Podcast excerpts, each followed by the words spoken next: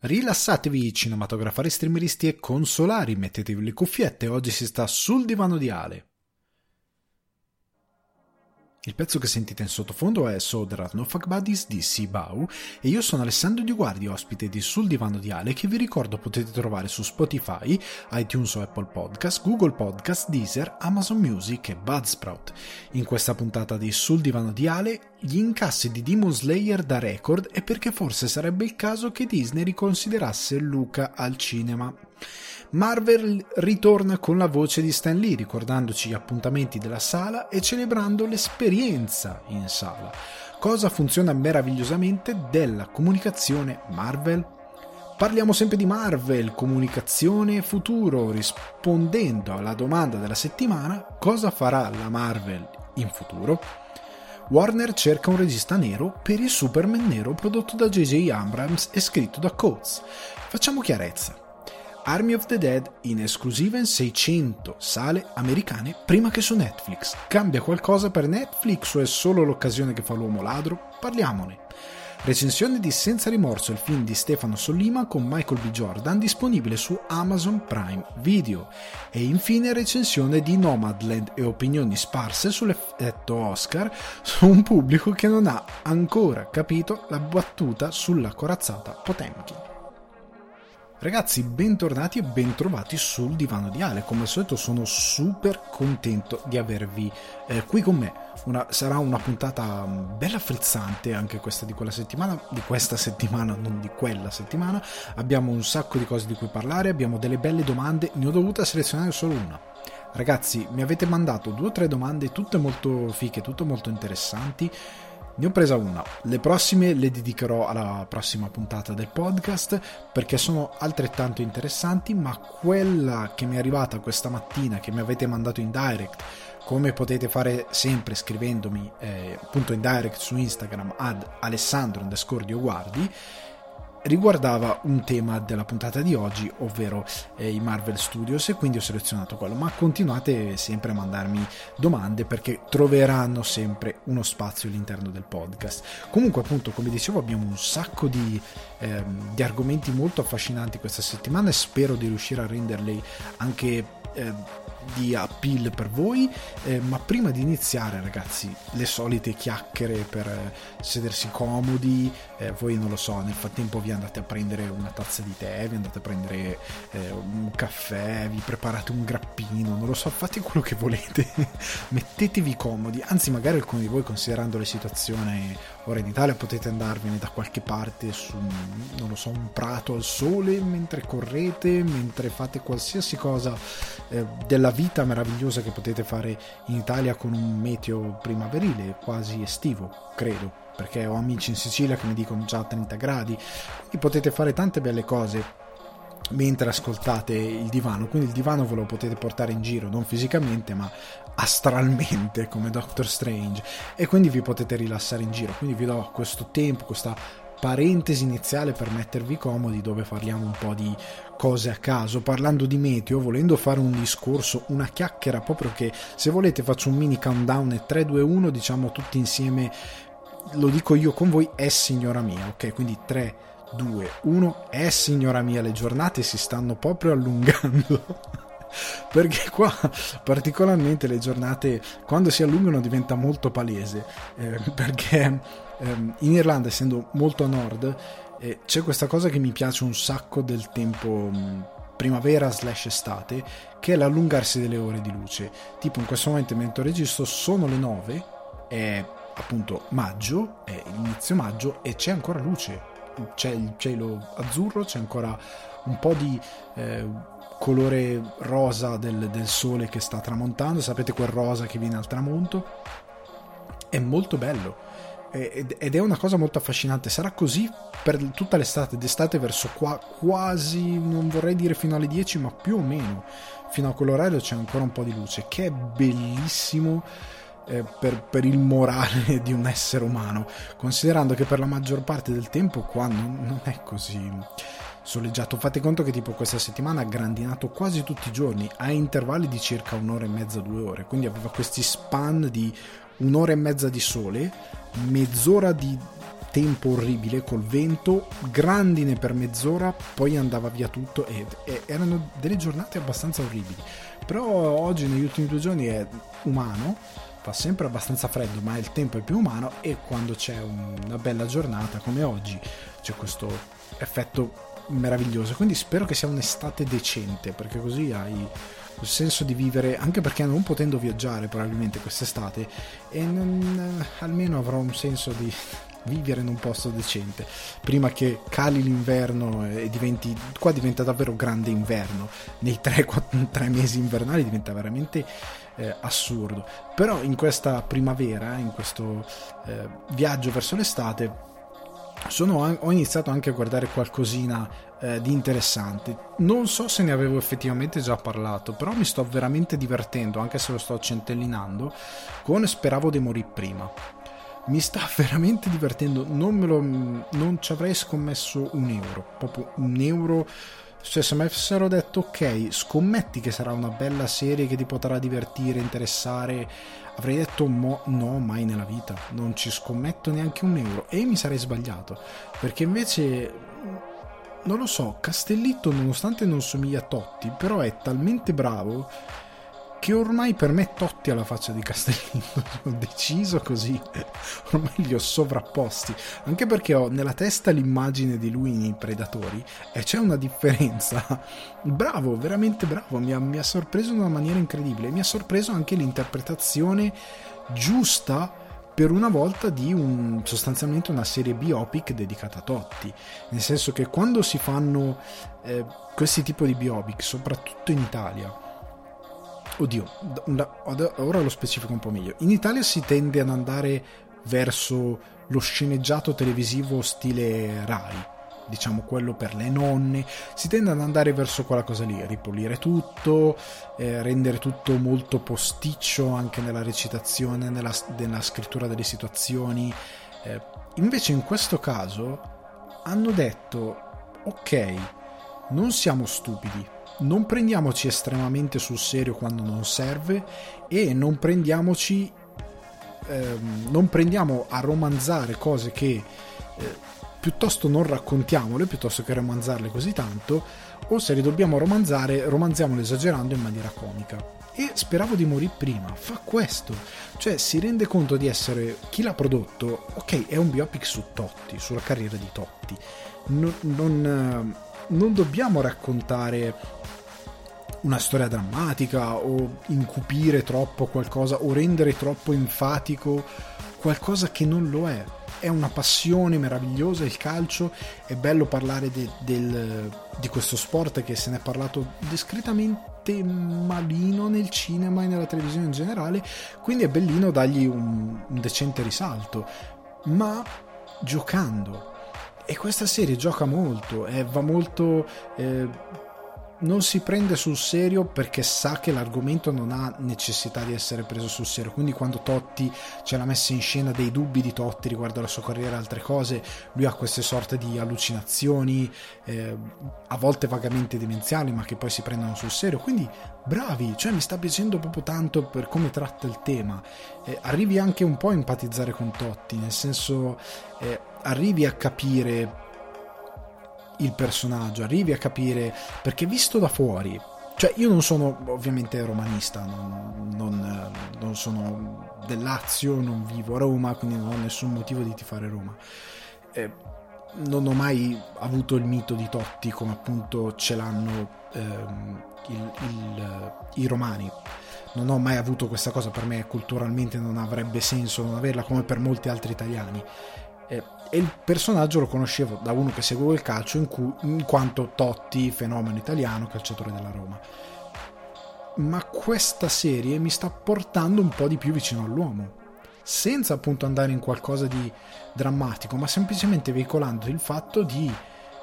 un fenomeno che è diventato appunto re di Roma e che ha rappresentato una città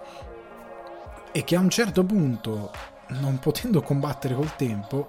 si trova ad avere 40 anni e si trova a dire devo smettere di giocare a calcio, e lui non vorrebbe, ed è una cosa bella da raccontare questa, non è la cosa più originale del mondo, però non è raccontata tantissimo all'interno del mondo del cinema, della serialità e quant'altro. È una cosa che è raccontata relativamente e molto poco, e seppur in modo molto spesso comico e per farti ridere, però passa quest'idea di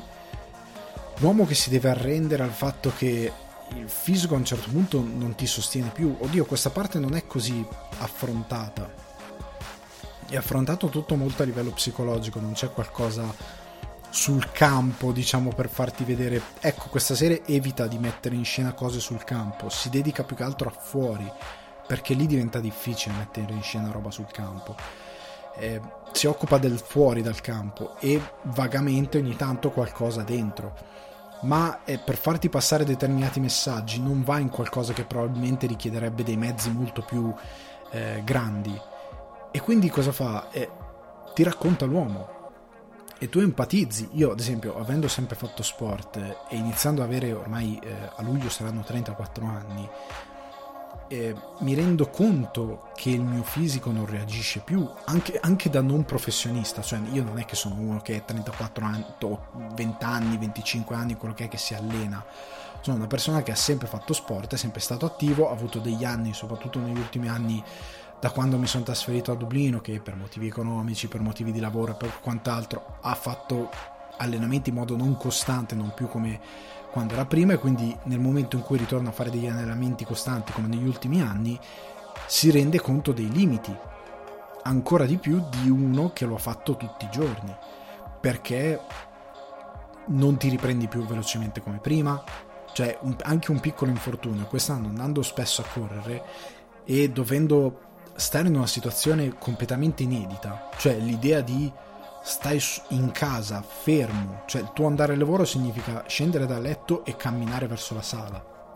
cioè il tragitto più lungo che faccio impiegando il mio corpo per muovermi è andare al bar a prendermi il caffè da sport o al supermercato, che è a 250 metri da casa mia, come per molte altre persone. Non è la stessa cosa che era prima, significava muoversi per Dublino e quindi prendere una bicicletta, fare almeno 4 km di bicicletta tutti i giorni, camminare, andare di qui. Sono passato da scendere dal letto e fare 1 metro o al massimo 200 metri per andare a fare la spesa, e da quella situazione lì puoi doverti allenare, ed è terribile. Cioè le gambe sono molto più dure quando riesci per andare a correre, perché ti dicono che cosa cacchio stai facendo perché non hai nessuno stimolo durante il giorno, è più lungo l'impiego di tempo che hai da stare seduto a iniziare piano piano a correre, ok? È più difficile e ovviamente ti fai male più facilmente perché sei più esposto a questo tipo di infortuni. E mi sono infortunato un paio di volte, e il riprendersi da questo infortunio è durato molto più tempo di quando ero più pischello. Cioè facciamo detta proprio senza esagerare, però onestamente, quando ero ragazzo, parliamo di 20 anni, ok, 19-20 anni, io facevo box, io andavo agli allenamenti di box il pomeriggio, la mattina magari andavo a farmi quei 5-6 km di corsa, il pomeriggio, tipo d'estate, c'è il torneo di calcetto, ok, torneo di calcetto, io ero andato a correre la mattina, il pomeriggio ero andato a box e la sera sono andato a giocare a calcetto. Cioè quella era la normalità. Certo, quei tre attività al giorno ti piegavano, nel senso che la sera il crampo ti veniva, ok? Però il giorno dopo già iniziava a stare un po' meglio, cioè i tempi di recupero erano molto più veloci. Il giorno dopo magari non facevi la stessa cosa, si andava un po' più piano, la mattina non andavi a correre, andavi solo a boxe il pomeriggio, però il tempo di recupero era molto più agile. Ora è diverso, ora se facessi una cosa del genere io arriverei alla sera alle 9 sarei distrutto. Cioè dopo la partita di calcetto, ammesso e concesso di riuscire a finirla senza ammazzarmi, sarei demolito. Cioè sarei veramente, vado a letto alle 9:15, cioè mi faccio la doccia e vado a letto, o forse mi addormento sotto la doccia, e il giorno dopo non fai un altro allenamento, il giorno dopo probabilmente te ne stai buonino ammesso e concesso, ripeto, che tu non ti sia fatto male. Quindi quell'idea te la dà un po' del contraccolpo psicologico di uno che per 30 anni ha fatto quella cosa lì tutti i giorni di tutto il giorno e non sa più cosa può essere, e ti dà allo stesso tempo la cosa che ho gradito è sempre questo: se quella serie la mandano qua in Irlanda,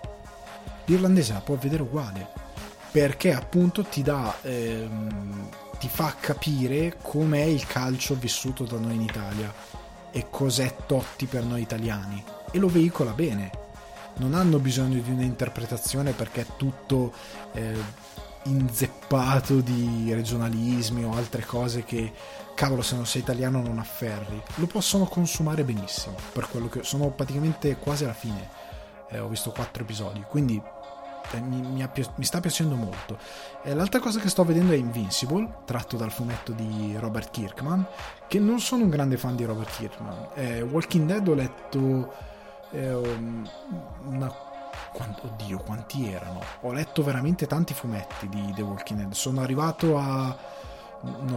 spoiler relativamente a dopo la parte del carcere. Sono arrivato a quella parte di dopo e poi mi sono fermato perché stava iniziando a stuccarmi un attimino. Per quanto riconosco i meriti di Kirkman, la serie TV non l'ho mai amata, però comunque Invincible mi sta piacendo, è molto bellino. E parlando sempre di supereroi, ho iniziato Jupiter's Legacy, anche qui tratto da un fumetto di Mark Millar, il Millar World, che è stato comprato da Netflix, e devo dire che il primo episodio non mi ha entusiasmato per niente. Una messa in scena molto mediocre. Netflix ha fatto molto di meglio in passato e io credo che non abbia investito davvero in questa, e un adattamento anche questo mediocre. I temi, io so che è brutta questa discussione, però non sto parlando di ma il fumetto, qua parliamo proprio di scrittura, di temi, di totem messi, di dubbi che sono alla base della metafora che viene utilizzata dall'autore, quindi supereroi, per veicolare la sua storia. I dubbi di Millar sono molto più interessanti, anche perché lui fa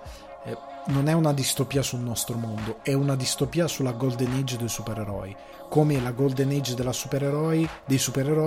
è arrivata oggi, per fare un parallelo,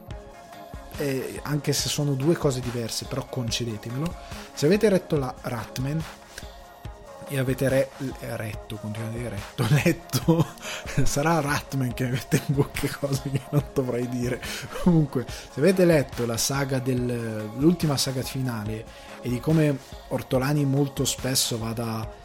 anche con la squadra segreta, la seconda squadra segreta, mischiando Watchmen e altre cose, a battere il dente su la decadenza dei supereroi, non tanto nel fumetto quanto al cinema, che sono il mezzo pop che ora veicola molto di più i supereroi. Millar gli si avvicina un po' perché fa quel ragionamento lì, però applicandolo alla società, e quindi fa un doppio giro, perché da una parte prende una critica al mondo moderno e da una parte prende a come il mondo moderno, appunto per via delle sue criticità, è riuscito a rendere impuro, o più che altro a rompere l'idea della Golden Age dei supereroi, quindi a distruggere quella cosa lì. È molto molto davvero interessante quello che fa nel fumetto. Dal primo episodio i temi sono diversi, anche il personaggio di Utopian, il protagonista, è molto diverso, non è esattamente la stessa cosa, è molto più banale la serie per come ho visto il primo episodio. Voglio vedere gli altri, ma per come è iniziato è tutto molto più banale rispetto al fumetto. Il fumetto è molto più interessante nei ragionamenti che fa, oltre che, se parliamo proprio di fumetto, è non dico un capolavoro, ma una delle opere più belle che abbia visto. È uscito, mi pare, nel 2013 la saga, quindi del ventennio degli anni 2000 è uno dei fumetti più interessanti che abbia mai letto, e in generale comunque lo è in assoluto. Molti, ho già letto alcune recensioni del tipo The Boys di Netflix non c'entra niente con The Boys, non c'entra veramente niente. The Boys parla proprio di tutta un'altra cosa, usa i supereroi per parlare di altro, soprattutto la seconda stagione non c'entra niente con il discorso che fa Miller, proprio sono due discorsi diversi. Ho letto anche qualcuno tirare in mezzo Watchmen, non c'entra veramente niente, sono due cose completamente aliene. Provate a guardarlo, però venendo dal fumetto io mi rendo conto che è un po' più banale. Andando avanti, una cosa che mi ha divertito in modo devastante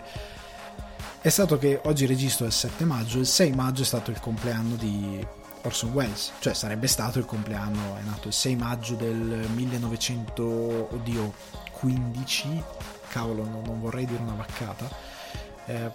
sta di fatto che comunque era la ricorrenza, diciamo, della nascita di Welles, non il compleanno, diciamo così, della ricorrenza della nascita di Welles. E gli ho dedicato un piccolo post, ripeto, seguitemi su Alessandro_Dioguardi, dove posto in modo abbastanza regolare delle cose relative al cinema, e ho postato una citazione che è molto significativa, ed è molto significativa all'interno di tutta l'intervista è significativa del personaggio di Welles, perché ti fa capire come un regista così grande si prendesse così poco sul serio. Cioè, gli viene chiesto come ha girato Quarto Potere, e lui a un certo punto dice no vabbè, ma girare Quarto Potere, gli viene chiesto più che altro da dove gli siano venute le idee geniali per Quarto Potere, lui ha detto no vabbè, ma scusate, io lui disse semplicemente che lui non sapeva niente di cinema, e che lui a un certo punto ha detto puoi imparare tutto quello che c'è da sapere sul cinema in un giorno e mezzo. Ho fatto la lezione di un giorno e mezzo con il mio direttore della fotografia, che era uno dei più grandi direttori di fotografia della storia del cinema, e ho capito tutto quello che c'era da sapere, poi ho girato il film. E dice sommariamente così, oltre al fatto che poi va avanti, gli viene chiesto ma mi ha visto Quarto Potere? Lui dice no, io non l'ho mai visto, non ho mai visto nessuno dei miei film da regista, anzi alla prima a San Francisco sono entrato ma sono sgattaiolato via dopo l'inizio. E gli viene anche chiesto ma lei non è curioso di rivederlo? E lui fa no, assolutamente no, nel senso preferisco stare qui seduto a pensare quanto è bello, quanto sia stato bello quel film, quanto possa essere bello quel film, ridendo come un pazzo e nello stesso giorno, sarà il karma, sarà il cosmo che cerca di dirci qualcosa, Muccino ha annunciato che, come aveva detto, è uscito dalla giuria dei David, per lui il premio più ambito al mondo dopo l'Oscar, sostanzialmente dicendo che lui non parteciperà mai più con i suoi film. E tu hai questo confronto tra Orson Welles, uno dei registi più importanti della storia del cinema, che è stato anche osteggiato come per... Touch of Evil, che in italiano non mi viene mai, L'Infernale Quinlan, che era un film un noir incredibilmente moderno e che non capivano per quanto era moderno, è stato osteggiato il suo ultimo film che è stato molto sfortunato, The Other Side of the Wind, l'altra faccia del vento, che potete vedere su Netflix ed è magnifico per modernità, una modernità estrema, un regista così geniale e che aveva così tanta voglia di scherzare, di prendersi poco sul serio, e poi vedi dei registi assolutamente normali, cioè, quando magari si esagera, si dice un brutto regista, però è anche un po' per rabbia, però provocata da questi personaggi, però assolutamente un regista normale, cioè senza infamia e senza lode, che parlano è la decadenza di Mark Millar, cioè come il cinema è decaduto con la modernità, perché per colpa per certe bolle di follia e culturali che ci sono nel presente. Comunque è un parallelo cosmico questo qui, che mi è venuto in mente e mi ha fatto molto ridere. Comunque in questi giorni poi se ne parlerà, sono stati riaperti i cinema, e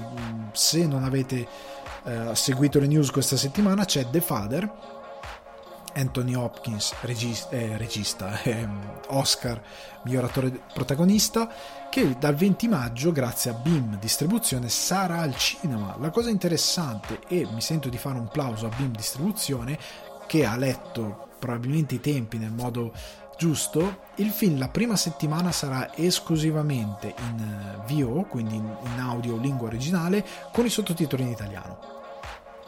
Quindi lo potete vedere in lingua originale, quindi potete ammirare la performance di Hopkins con i sottotitoli, e poi dopo la prima settimana sarà disponibile col doppiato.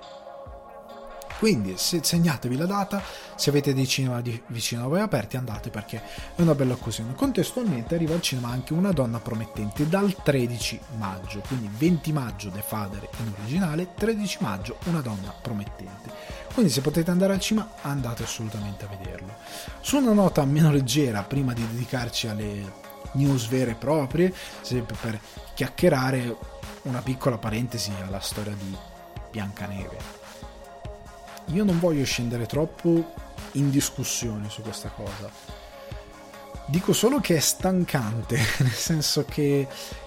è una fake news,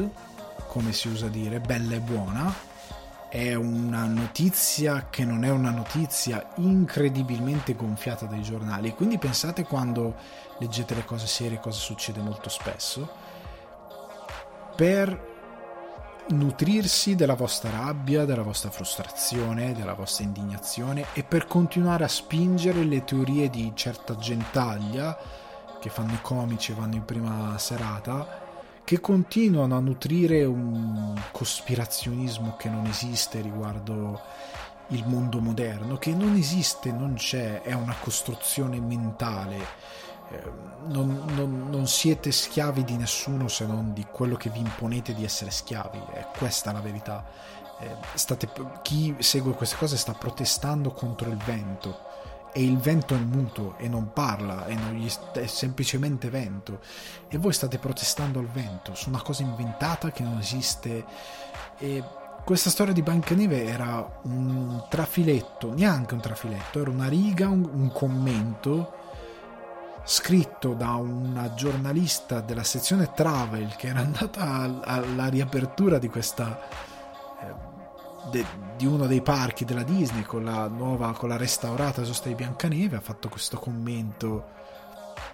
senza pensarci troppo e che non aveva nessuna protesta, di un giornale di provincia,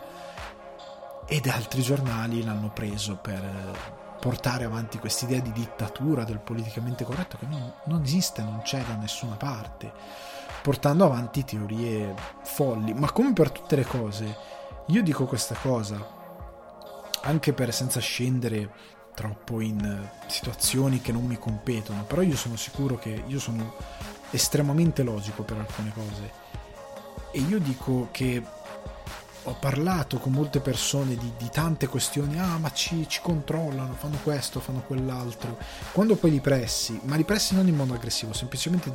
chiedendo perché, a livello pratico questa dittatura, dammi un esempio la cosa decade, oltre al fatto che quando arriveremo a un certo punto, come tutti i vari cospirazionisti del virus e di quant'altro, quando come in altri stati come Inghilterra,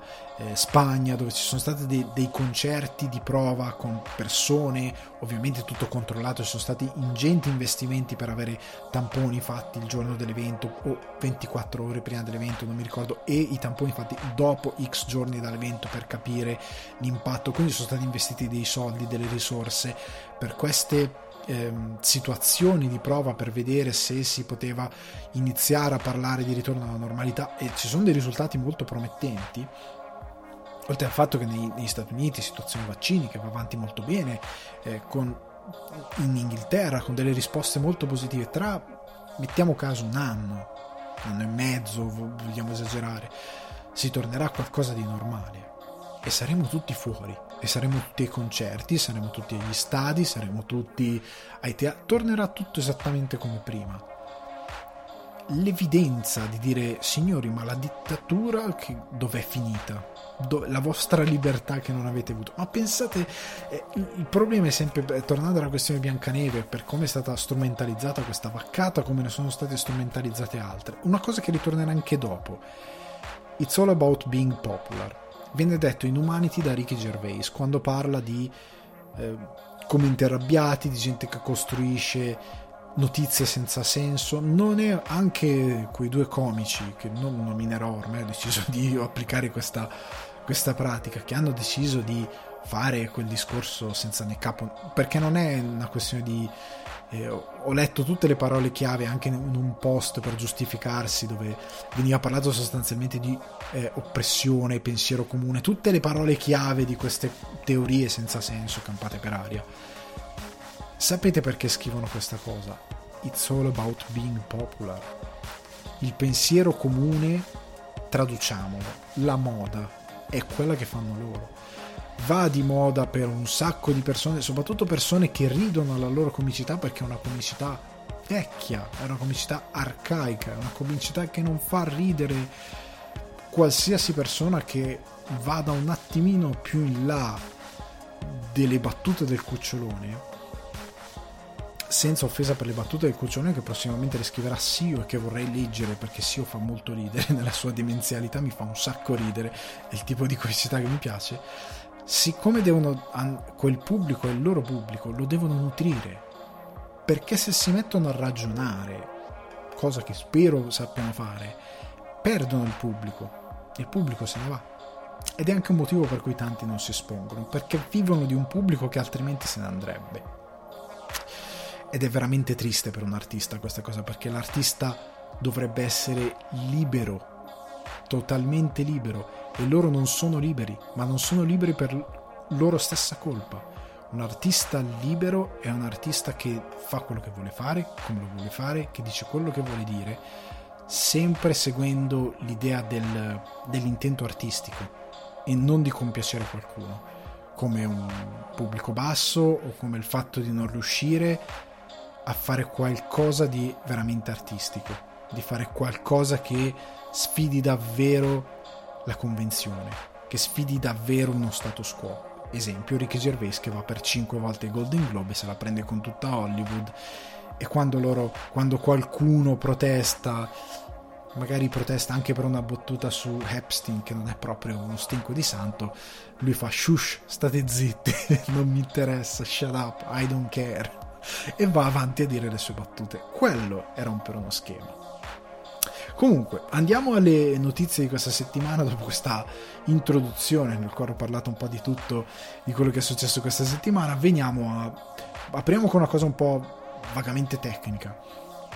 una cosa da nerd del cinema, ovvero gli incassi di Demon Slayer. Non so se seguite l'anime o il manga, se vi piace. Io ho iniziato da poco a seguirlo, perché leggevo queste notizie, era da un po' che ero fermo dal lato anime manga, e ho detto seguiamolo, ce l'ho su Netflix.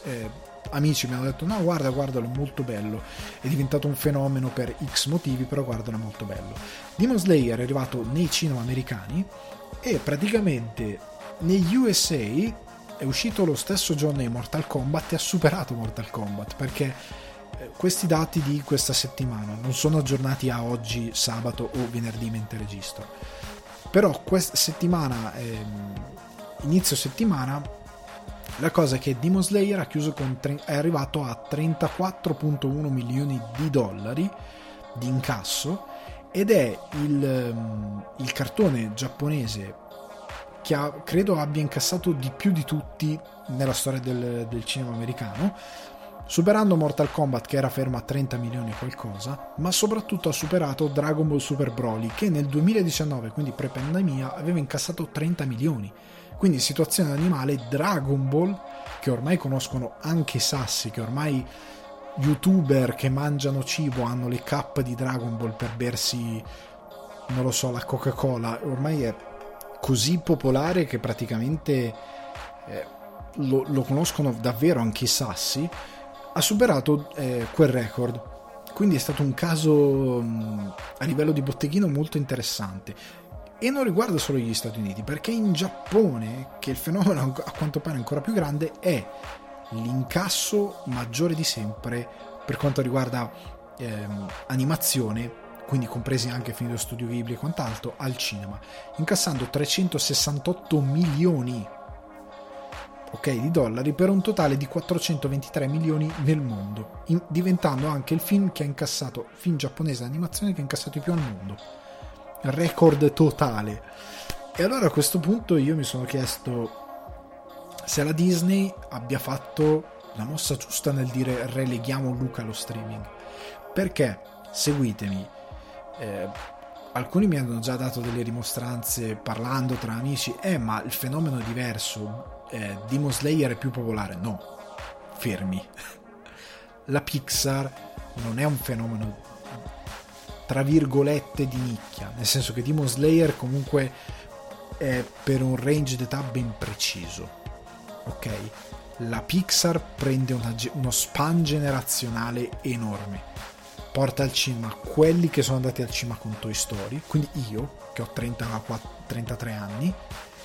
e anche magari chi in quel momento era un po' più grandicello comunque e che ora è più grandicello e che è andato al cinema con Toy Story, e porta al cinema tutti quelli che le nuove generazioni, nuovi bambini che magari sono andati al cinema con, cosa ne so, Wall-E, Ratatouille, Cars, quello che è, che hanno scoperto la Pixar qualche anno dopo, e altre nuove generazioni che la stanno scoprendo oggi,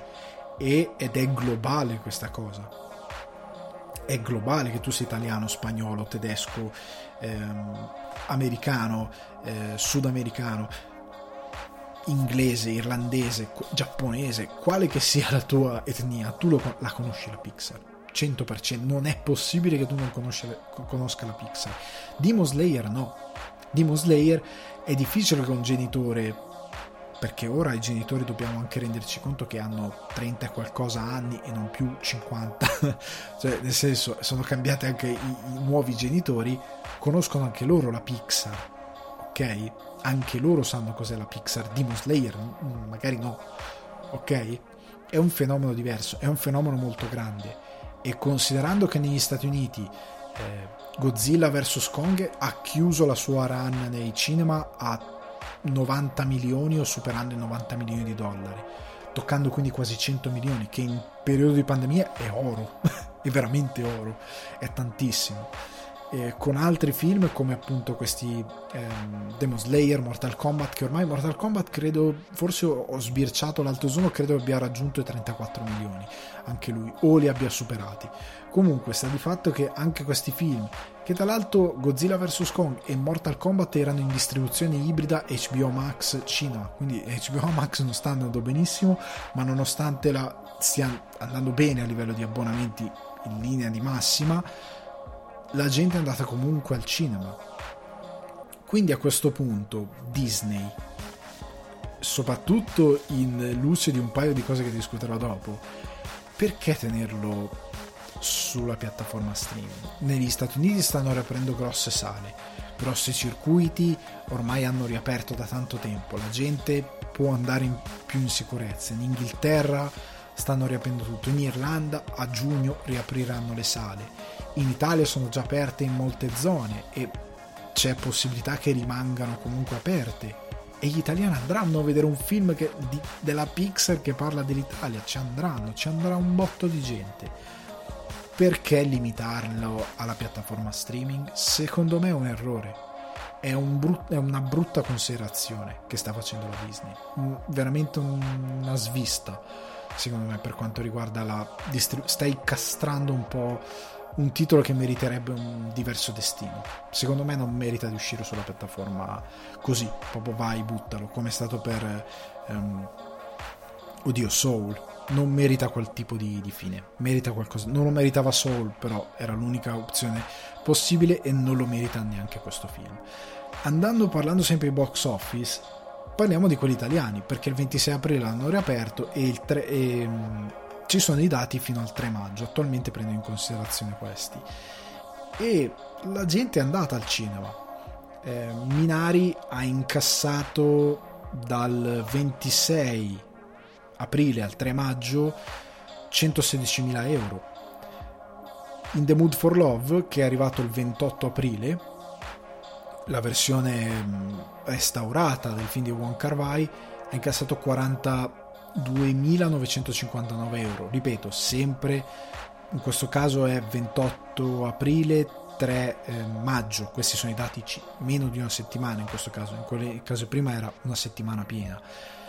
Dati giusto per essere preciso, di Cinetel, che è questo ente che si preoccupa di raccogliere dati di box office dei cinema sparsi sul territorio italiano. Ne ha la maggior parte, non li ha tutti al 100%, però ne ha la maggior parte. Altro film che sia stato in sala però dal 29 aprile, Nomadland, appunto premio Oscar, che con 466.116 euro è un incasso ragguardevole.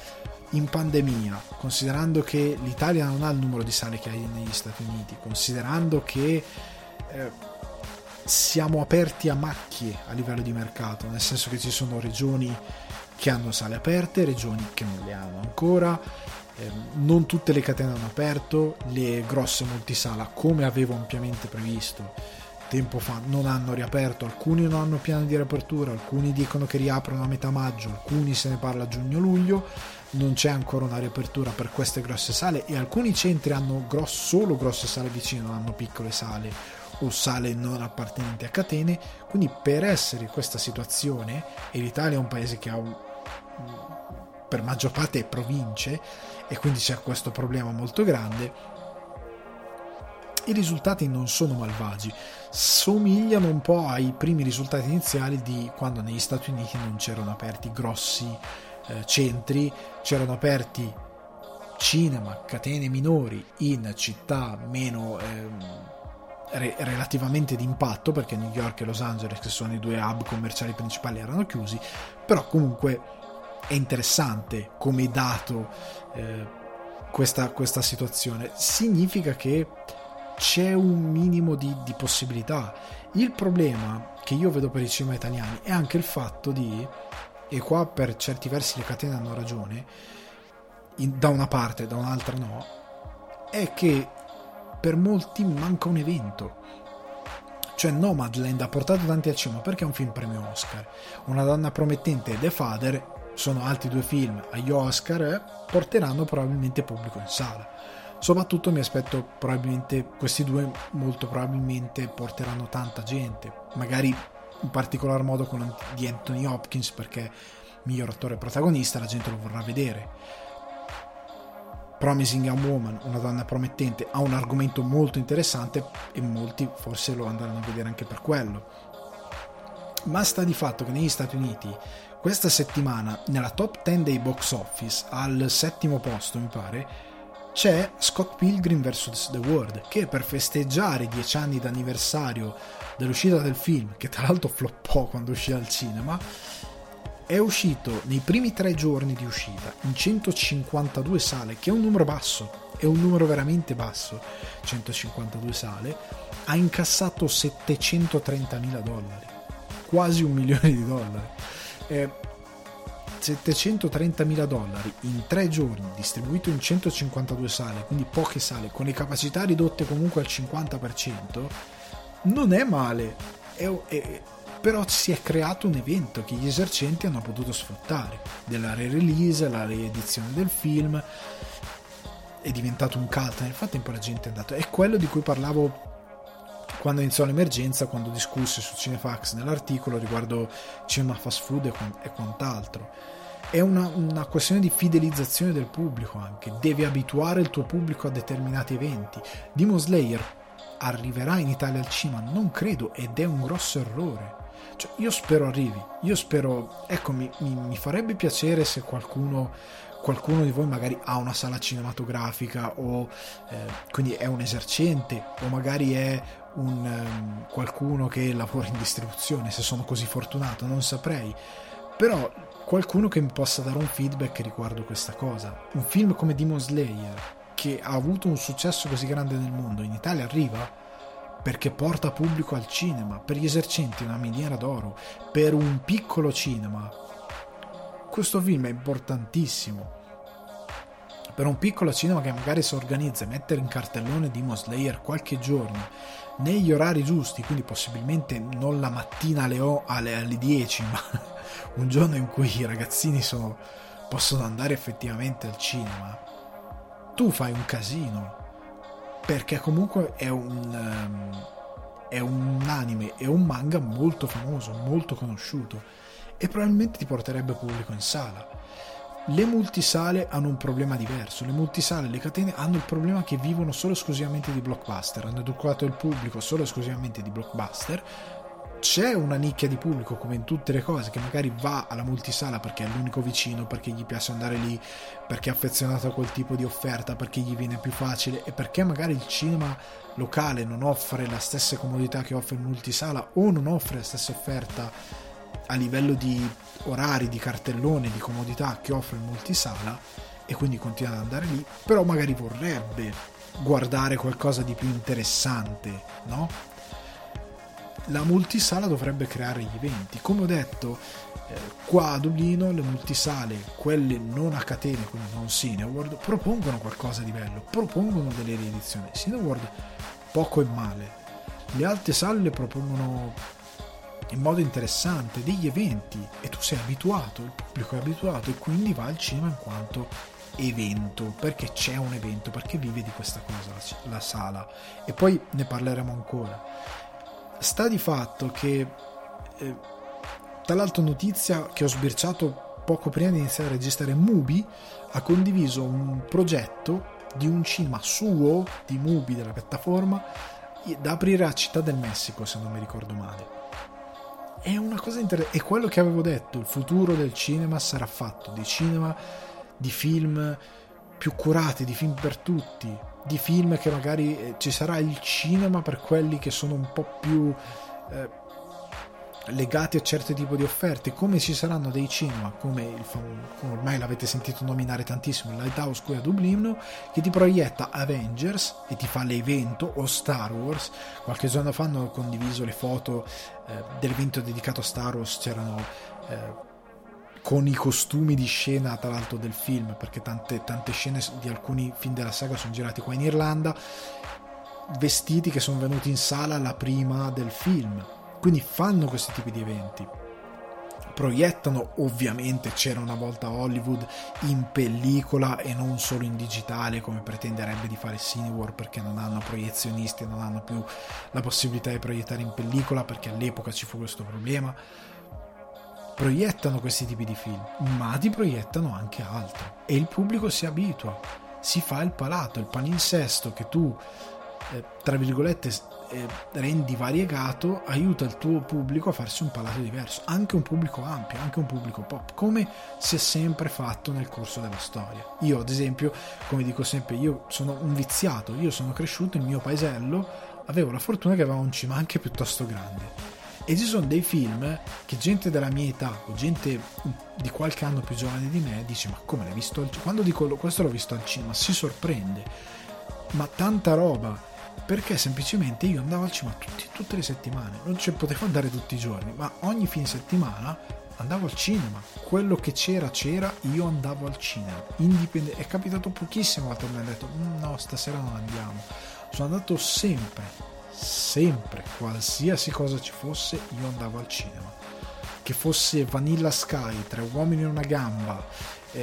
Il Re Leone, Nightmare Before Christmas e Twister. Io ho visto Twister al cinema, quello del tornadone gigante, film orrendo, però ho visto al cinema, ho visto un botto di roba in sala, perché c'era, io andavo, era un evento, si andava. Il cinema può espandere quest'idea, la può migliorare, e credo che il futuro risieda lì, in questi cinema che formano un cartellone modellato sul pubblico e non solo in base ai tentpole, ai blockbuster e quant'altro. Perché ci tengo a ricordare che la critica non è i blockbuster, non è i tentpole,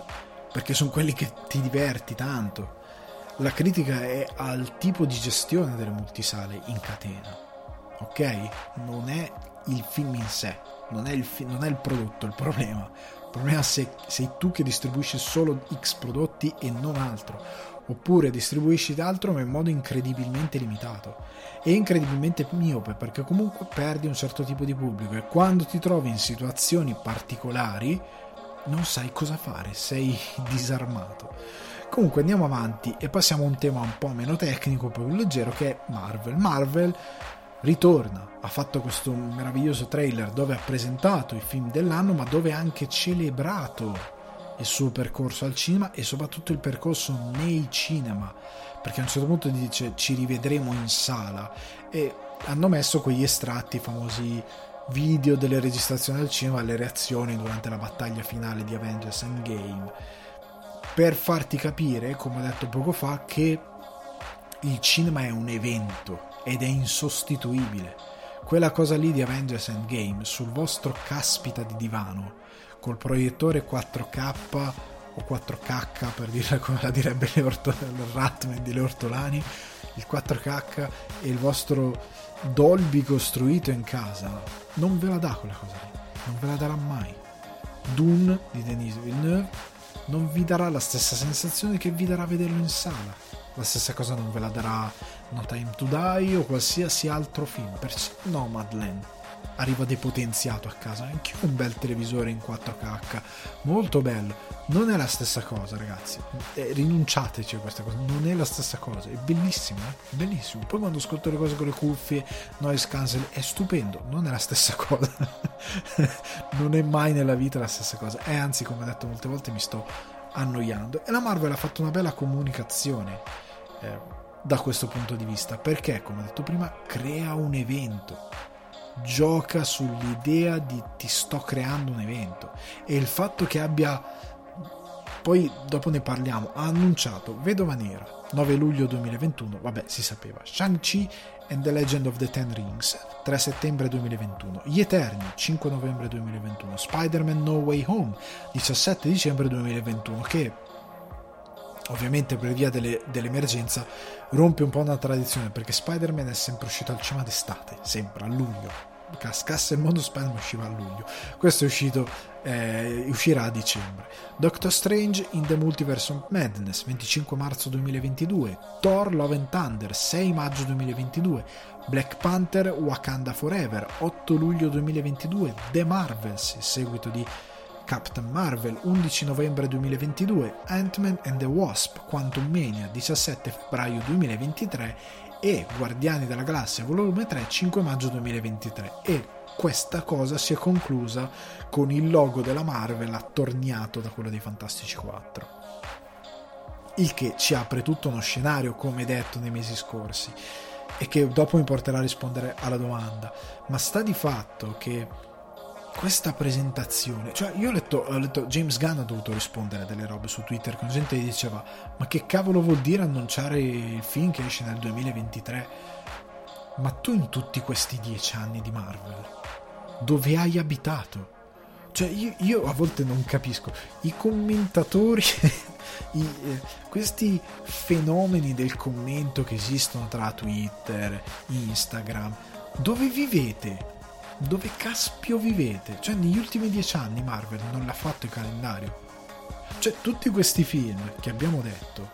quando nel 2019 c'è stato il San Diego Comic Con, che sono stati tutti annunciati, comprese le serie tv, i spin-off, i what if, dove caspio eravate? Cioè sono già hanno dato le date, ma erano già annunciati, questa è la fase 4, dove eravate voi? Dove, nella vostra, nella bolla nella quale vivete, cosa stavate facendo? Ma non adesso, negli ultimi 10 anni, e non nel 2019, negli ultimi 10 anni proprio, cioè, è così. La Marvel è molto forte a livello di comunicazione, nel creare gli eventi, cioè io ti butto un calendario, cioè quando loro e la Disney ha iniziato a fare questa cosa da Kevin Feige, di tu vai a una presentazione, che cosa presenteranno? A un certo punto lui sale sul palco, boom, calendario, tu ti vedi questa timeline, che è una cosa che nei fumetti si fa, altra cosa che lui ha portato dai fumetti,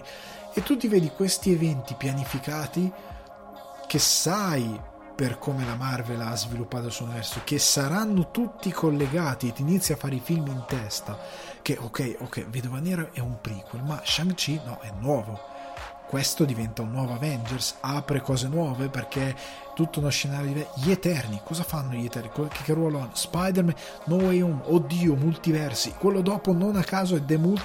The Multiverse of Madness, c'è stato WandaVision dove lei diventava WandaVision, lei Wanda sarà in Doctor Strange, oddio cosa succede, Thor Love and Thunder, gli Asgardian of the Galaxy, perché ci sono anche personaggi Guardiani della Galassia in quel film, Black Panther Wakanda Forever, c'è un nuovo Black Panther, chi sarà, cosa fanno, perché Chadwick Boseman non ce lo mettono perché per una questione di rispetto. The Marvels, oddio, un sequel, cosa succede, Ant-Man and the Wasp,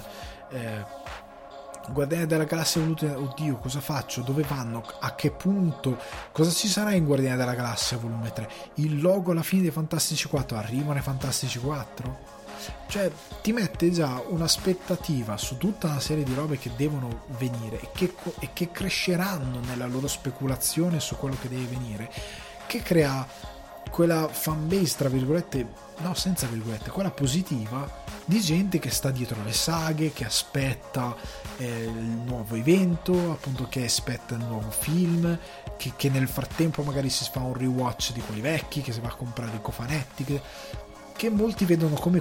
commercio, sì, e da un lato è un commercio, ma è un commercio che serve a sviluppare questa roba, perché se non vendesse neanche un soldo bucato non si farebbe, ed è tutto quello che manca a Warner.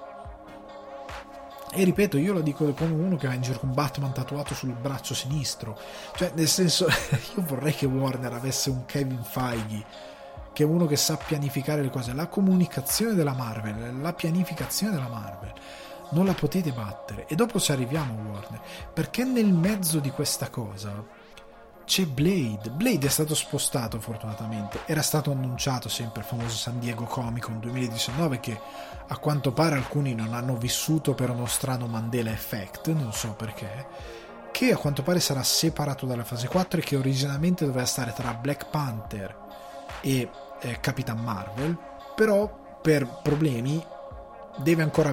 trovare un regista, e sarà girato a luglio 2022, quindi mentre quei due film saranno al cinema, o meglio mentre Black Panther sarà al cinema, Marshall Ali, che è stato scelto nel cast ed era il cacchio di San Diego Comico per interpretare Blade, sarà sul set per girare il film, ok? E ovviamente qua cercano un regista nero, dico ovviamente perché si collega alla cosa che oggi è tutto un collegamento, è tutto un flow, un flusso unico di notizie e cose. Comunque sta di fatto che stanno cercando un regista nero per portare a schermo questa nuova incarnazione di Blade. Nel frattempo, sempre parlando di comunicazione Marvel, oltre al fatto che hanno utilizzato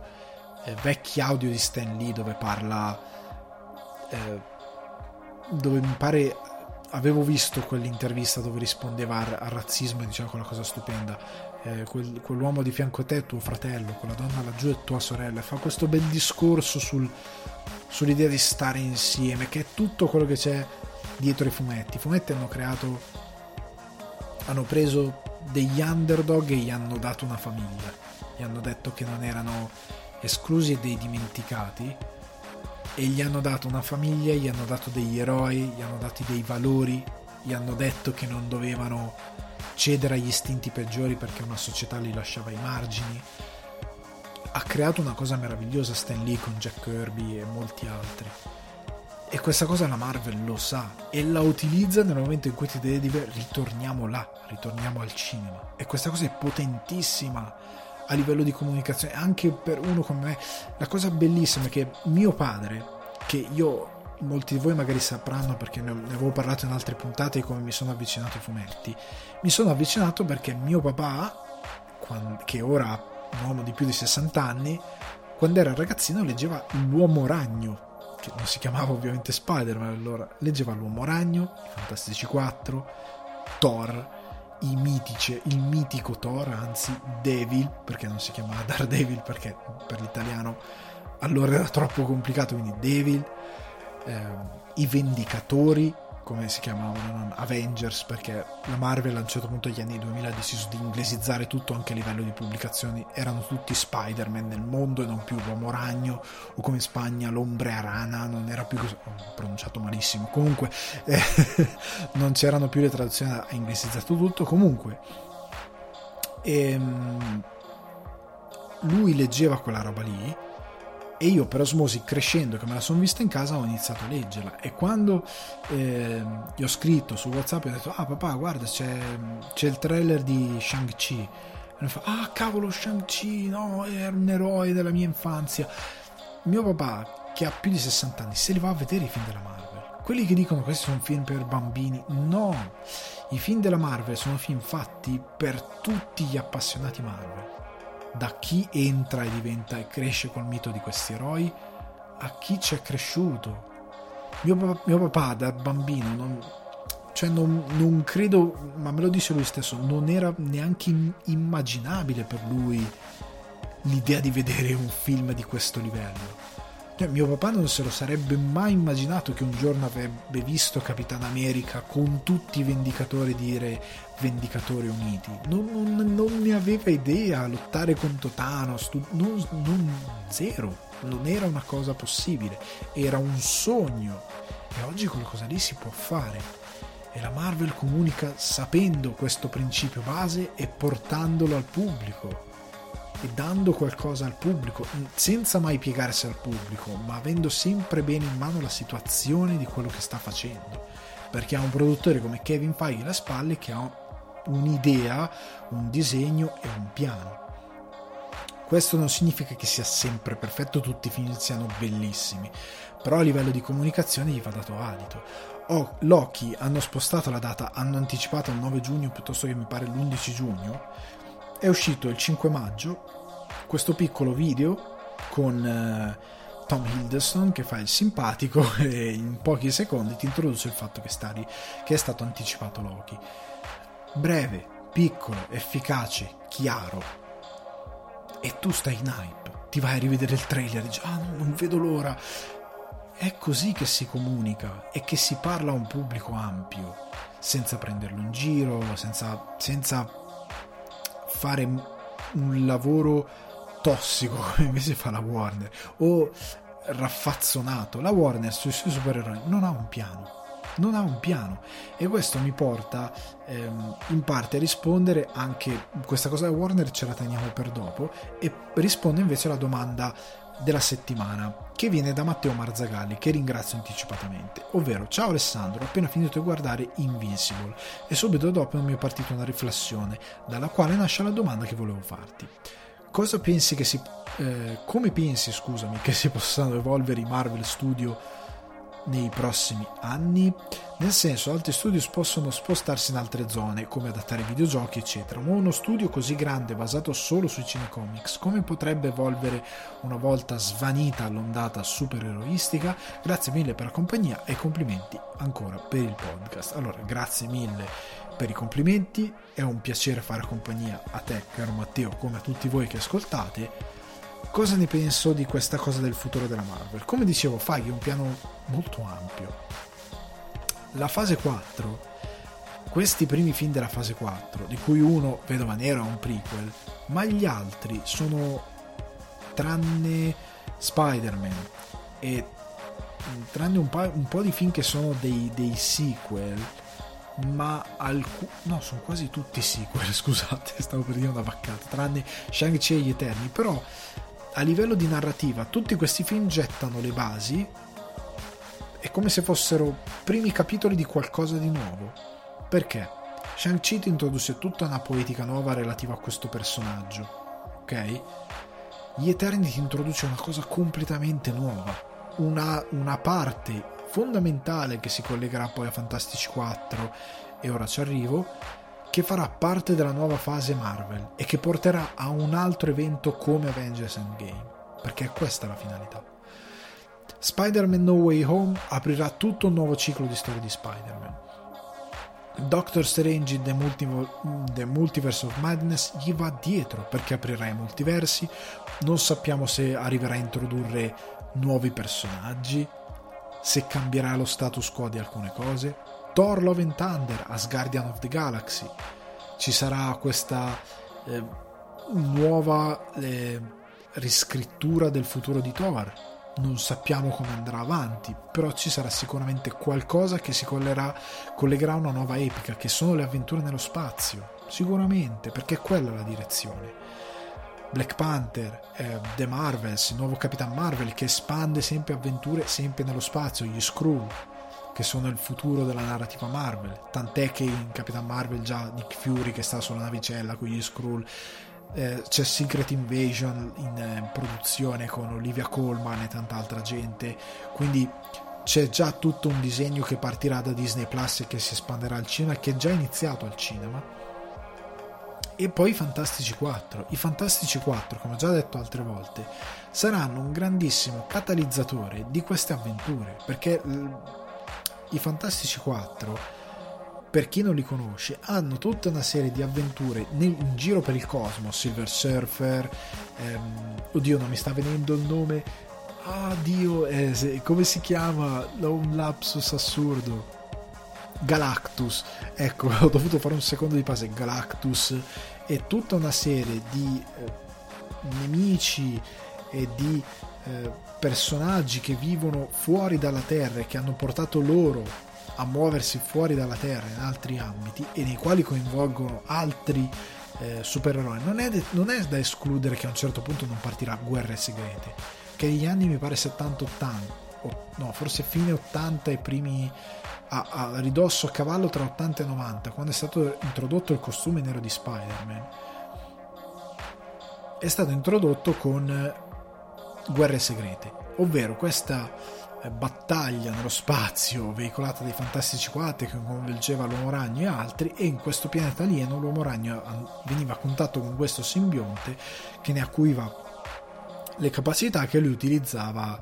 su questo pianeta, che poi si riportava sulla Terra. Quindi ci apre a una serie di avventure. Gli Eterni fanno parte anche tutto di una cosmologia diversa che va a espandere l'universo Marvel, che prima era molto terreno, cioè supereroi molto con i piedi per terra, Vedova Nera, Iron Man, Hulk, molto del nostro pianeta, anche se Hulk è già stato su un altro pianeta con Thor. Thor, il terzo Thor è molto bello appunto perché espande l'universo, ti fa respirare, ti fa andare altrove, è molto bello per quella ragione lì, e è quello il futuro, e ne avranno per anni da raccontare, perché se pensi che tutte le nuove PA avranno almeno una trilogia, secondo me Spider-Man ne fanno 6, cioè fanno un'altra trilogia di 3 film, cioè non credo che Spider-Man si fermerà qui. No Way Home probabilmente è il ponte per altri 3 film, dove ci sarà una nuova fase di Spider-Man che, se Dio vuole, diventa uno dei punti di riferimento del nuovo universo Marvel, della nuova fase Marvel, che c'è da dire, uno dei migliori amici di Spider-Man, sapete chi è? Johnny Storm, la fiamma dei Fantastici 4, tant'è che nei primi numeri c'è la cosa che lui vuole entrare ai Fantastici 4 e poi ci entra in fumetti più avanti. E la stessa cosa vale per Daredevil. Dov'è Daredevil? Lo riprenderanno, come si pensa, in televisione, ma poi arrivando magari al cinema? È possibile, perché Daredevil è uno di quelli che ha collaborato con Spider-Man in molti fumetti, sono della stessa città, sono questi gemellaggi tra eroi della stessa città di New York. E questa cosa assurda che c'era questa cosa con Iron Man, in verità Spider-Man è sempre andato a braccetto con Johnny Storm e Daredevil molte volte, Moon Knight, Blade, questi faranno tutti parte di un altro contesto più urbano e meno fuori nel mondo, nello spazio, che comunque farà parte sempre della Marvel, quindi si sta espandendo in queste direzioni, e quindi io credo che ci saranno almeno altri 10 anni di Marvel, almeno, se non 15. Dopo ci sarà probabilmente l'idea di chiedersi: e ora? Perché nel frattempo Sony sta provando a fare il suo universo, lo suo Spider-Verse, che non so quanto successo possa avere, perché Sony non ha proprio dimostrato di saper gestire bene queste cose. L'unica sembra che la Marvel con Kevin Feige, però sta di fatto che Questa cosa probabilmente finirà fra un 15 anni, credo, quando avranno finito di... cioè gli eroi a disposizione sono quelli, contrariamente ai fumetti che puoi andare avanti in eterno, a cima a un certo punto muori, cioè gli attori invecchiano. L'unica cosa che puoi fare è che cos'è? Reboot? Come capita molto spesso nel cinema, ricominci da capo? Rifai Iron Man, rifai i Vendicatori, rifai tutto. Spider-Man è già la terza volta che lo rifanno, ma gli altri sono tra virgolette inediti. Cosa fai? Rifai tutto o lasci semplicemente 25 anni di cinema? Ma ragazzi, 25 anni è tanto, cioè, se contiamo i 10 anni già passati più i 15 che ci sto aggiungendo io, ragazzi, 25 anni di una saga, oltre che credo che entrerà nella storia Kevin Feige, perché nessuno ha mai fatto una cosa di questo tipo, cioè produttore di successo di un intero universo narrativo, lui è la prima volta in assoluto nella storia del cinema che succede una cosa del genere. Ma 25 anni, ragazzi, è un cristiano, cioè uno che è nato nel 2008 quando è uscito 2008 che è uscito Iron Man, ha 25 anni, cavolo, si laurea che finisce in un universo Marvel, cavolo, è la vita di un uomo o di una donna, quello che è tanto, ragazzi, è tanto, cioè noi parliamo così come, però appunto se io ci ripenso, quando è uscito Iron Man, la prima volta che ho visto Avengers al cinema e aver visto Endgame un paio d'anni fa ti stordisce come cosa, se ci pensi, cioè dici cavolo, questa roba mi ha accompagnato per più di 10 anni. Quindi io credo che hanno ancora molto da fare a livello di Marvel, sta a vedere poi se avranno voglia di ripartire, ma io non so quanto, cioè non so fino a che punto il pubblico sarà disposto a dire fanno un reboot di tutto l'universo Marvel di nuovo, cioè da capo lo dobbiamo riguardare tutto da capo. Io credo che arrivato a quel punto Feige dirà: ma sentite, io mi sono fatto la pensione, io vado a giocare a golf a Malibu, cioè, credo si ritirerà a quel punto lì, non credo, non lo so a dire la verità, però per come la vedo io credo che finirà, cioè hai fatto 25 anni di successi, sei ufficialmente un eroe, hai creato un mito e la pianti lì. C'è sempre anche l'idea che a un certo punto le cose decadono, cioè quando è come con i mostri Universal, anche se hanno avuto un decadimento molto più veloce, devo dire la verità, mostri Universal, e che non sono riusciti a riportare in auge per X motivi, comunque a un certo punto decadi, a un certo punto arrivi alla collina, e la collina sapete che cos'è? È il mondo del videogame, perché il mondo del videogame che sta esplodendo ora e che arriverà nei cinema e nelle produzioni, perché basta che ne fa successo uno, basta che fa un successo importante uno. Mortal Kombat non è andato male, in una situazione di cinema normale sarebbe andato molto bene, secondo me sarebbe andato molto meglio di come è andato in questa situazione. Basta che fa successo la serie di The Last of Us, basta che va benino Borderland. Secondo me il punto di svolta potrebbe essere la serie The Last of Us, che creerà proprio buzz, gente che ne parla, gente che si scanna sui social network, opinioni. Io vedo già un futuro dove dovrò digerire molto antiemetico, molti prodotti per l'acidità di stomaco, perché la gente mi farà impazzire, lo so già, però sta di fatto che per le manovre che vedo già in casa Sony e con HBO, per il tipo di serietà che si stanno mettendo nello sviluppo, questo prodotto sarà quello che probabilmente cambierà le carte in tavola. La gente dirà: no, cavolo, i videogame sono diventati seri. E allora a quel punto, perché già Sonic, che è andato bene inaspettatamente, è andato bene, e che ormai c'è già il 2, lo stanno girando, se va bene anche il 2 e finiscono con una trilogia, ragazzi, è il primo successo videoludico, cioè che va bene al cinema, perché Pokémon si è fermato al primo e non è effettivamente al 100% un successo videoludico, non lo chiamerei così, perché ha di mezzo anime, il gioco di carte, è una cosa molto ampia. Per successo videoludico qualcosa che viene dai videogame, se va bene sia Sonic e soprattutto The Last of Us è la fine, perché Uncharted ho paura, Uncharted potrebbe essere bruttissimo come sono stati brutti Tomb Raider e come saranno sempre brutti Tomb Raider se se a un certo punto non arriva un regista che dice scusate, possiamo fare una cosa seria per favore. E quindi finché non ci sarà questo smarcamento in cui finalmente registi e autori si renderanno conto che possono fare cose interessanti con i videogame. Prendete Verbischi che voleva fare un Bioshock super dark costruendo set, cose, e non gli è stato fatto fare perché lo studios non ci credeva, sbagliando, perché ora credo che la gente andrebbe in ginocchio da lui a dire ti prego fallo, soprattutto, ripeto, se è successo The Last of Us. Nel momento in cui qualcosa, perché è sempre così, genera un guadagno, viene presa sul serio, e quindi autori che arrivano, registi importanti che arrivano, cast che arriva importante, che si muove, che si sposta verso queste realtà, e allora diventano possibili le cose, come nei fumetti che prima non erano considerati come intrattenimento di primo livello, tranne in pochissimi casi. Però io credo che dopo questi teorizzati 25 anni di Marvel ci sarà uno stacco.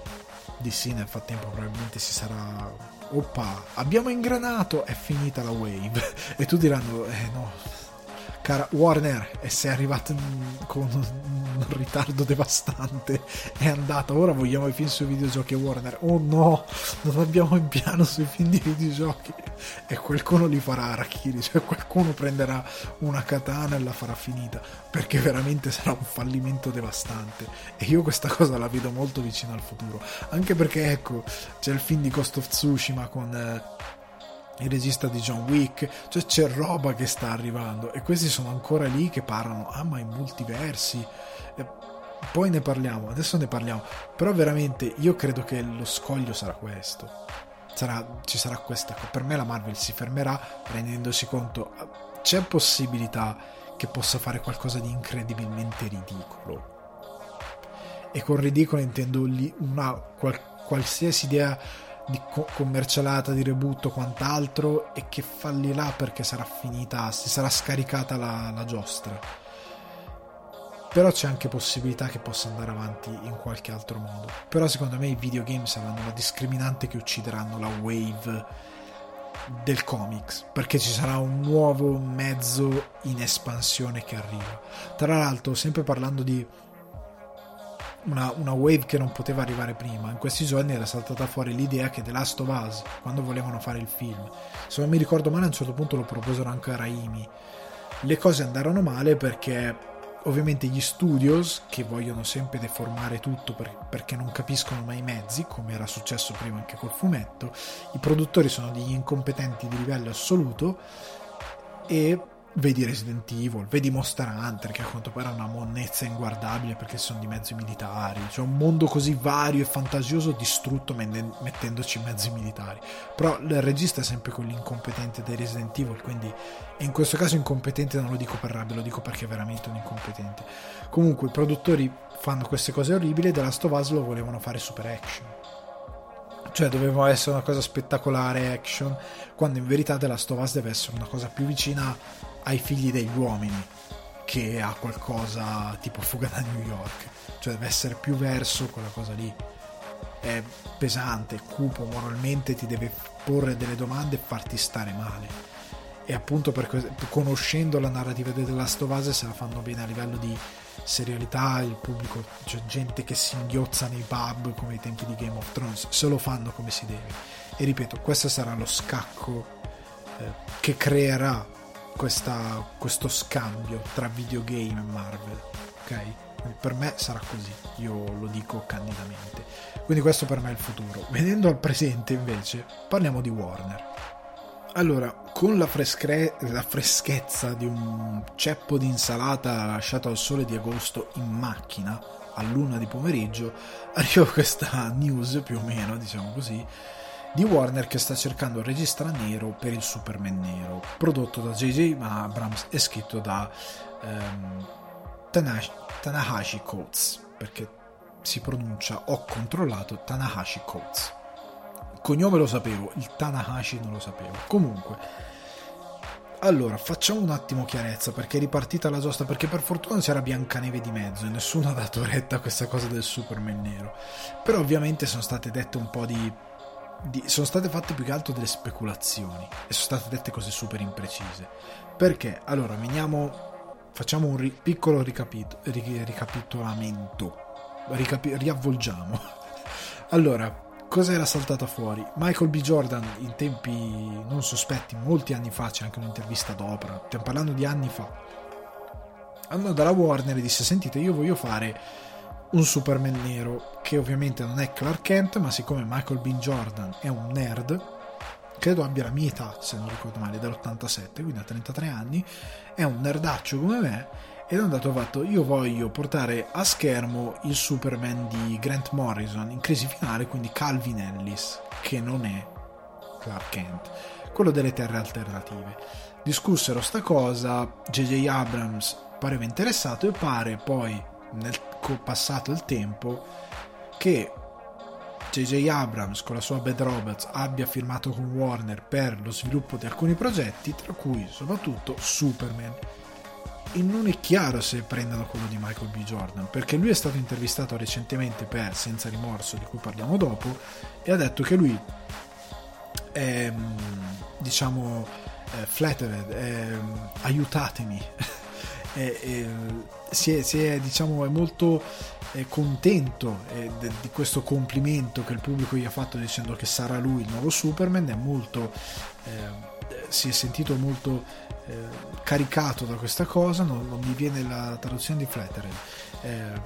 comunque me la trovate voi, andate un attimo su, perché in questo momento non mi sta venendo. Comunque si sente molto contento di questa cosa, ma lui per questo progetto ha detto che si limiterà a guardare dalla panchina, si limiterà a guardare, non sarà attivamente coinvolto, quindi non sarà lui Superman, che a me dispiace moltissimo. Ma al di là di questa cosa, a quanto pare Coates sta effettivamente scrivendo la sceneggiatura, come se era stato confermato mesi fa, e noi sappiamo che Coates è coinvolto, è un giornalista prima di tutto, che ha collaborato con il Time, New York Magazine, Washington Post, e ha scritto molti articoli, anche dei libri, sulla white supremacy e vicissitudini culturali legate alla, diciamo, comunità afroamericana, e ha anche scritto soprattutto due fumetti molto interessanti, ovvero Black Panther e Capitan America per la Marvel, e ha scritto, che sono stati premiati, hanno ricevuto dei premi, devo ancora leggerli a dire la verità, però pare che siano molto belli. E anche scritto, è ringraziato nei credit di Infinity War e Endgame, perché ha, a quanto pare, aiutato con la narrativa e quant'altro. Quindi è uno che ha già prestato la penna in ambienti fumettistici come al cinema. La cosa che fa fare 2+2 è che comunque Coates ha lavorato con Ryan Coogler, se non mi ricordo male, per un altro film, credo abbia addirittura recitato, non vorrei dire una vaccata, però comunque ha collaborato col regista, e quindi molti hanno fatto un 2+2. Hanno detto: scusate, però che senso ha chiamare Coates per scrivere un Superman nero, e Superman non è Calvin Ellis ma è Clark Kent? Sarà Calvin Ellis. Cioè, tutti hanno fatto giustamente questo 2+2, che è stato a quanto pare smontato ultimamente, perché The Hollywood Reporter ha un insider per il quale, appunto, stanno cercando, secondo questo insider, la Warner, un regista nero e un attore protagonista nero, e tra i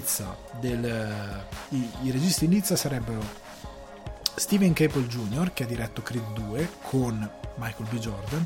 J.D. Dillard, Regina King con La notte a Miami, Shahaka King, Judas and the Black Messiah, che era gli Oscar, Ryan Coogler, che però in verità è impegnato con Black Panther Wakanda Forever, e quindi di sicuro non lo girerà lui, a meno che non stanno pianificando di girare molto più in là, visto che la sceneggiatura di Coates ha una deadline per la consegna di dicembre, questo dicembre, quindi dicembre 2021.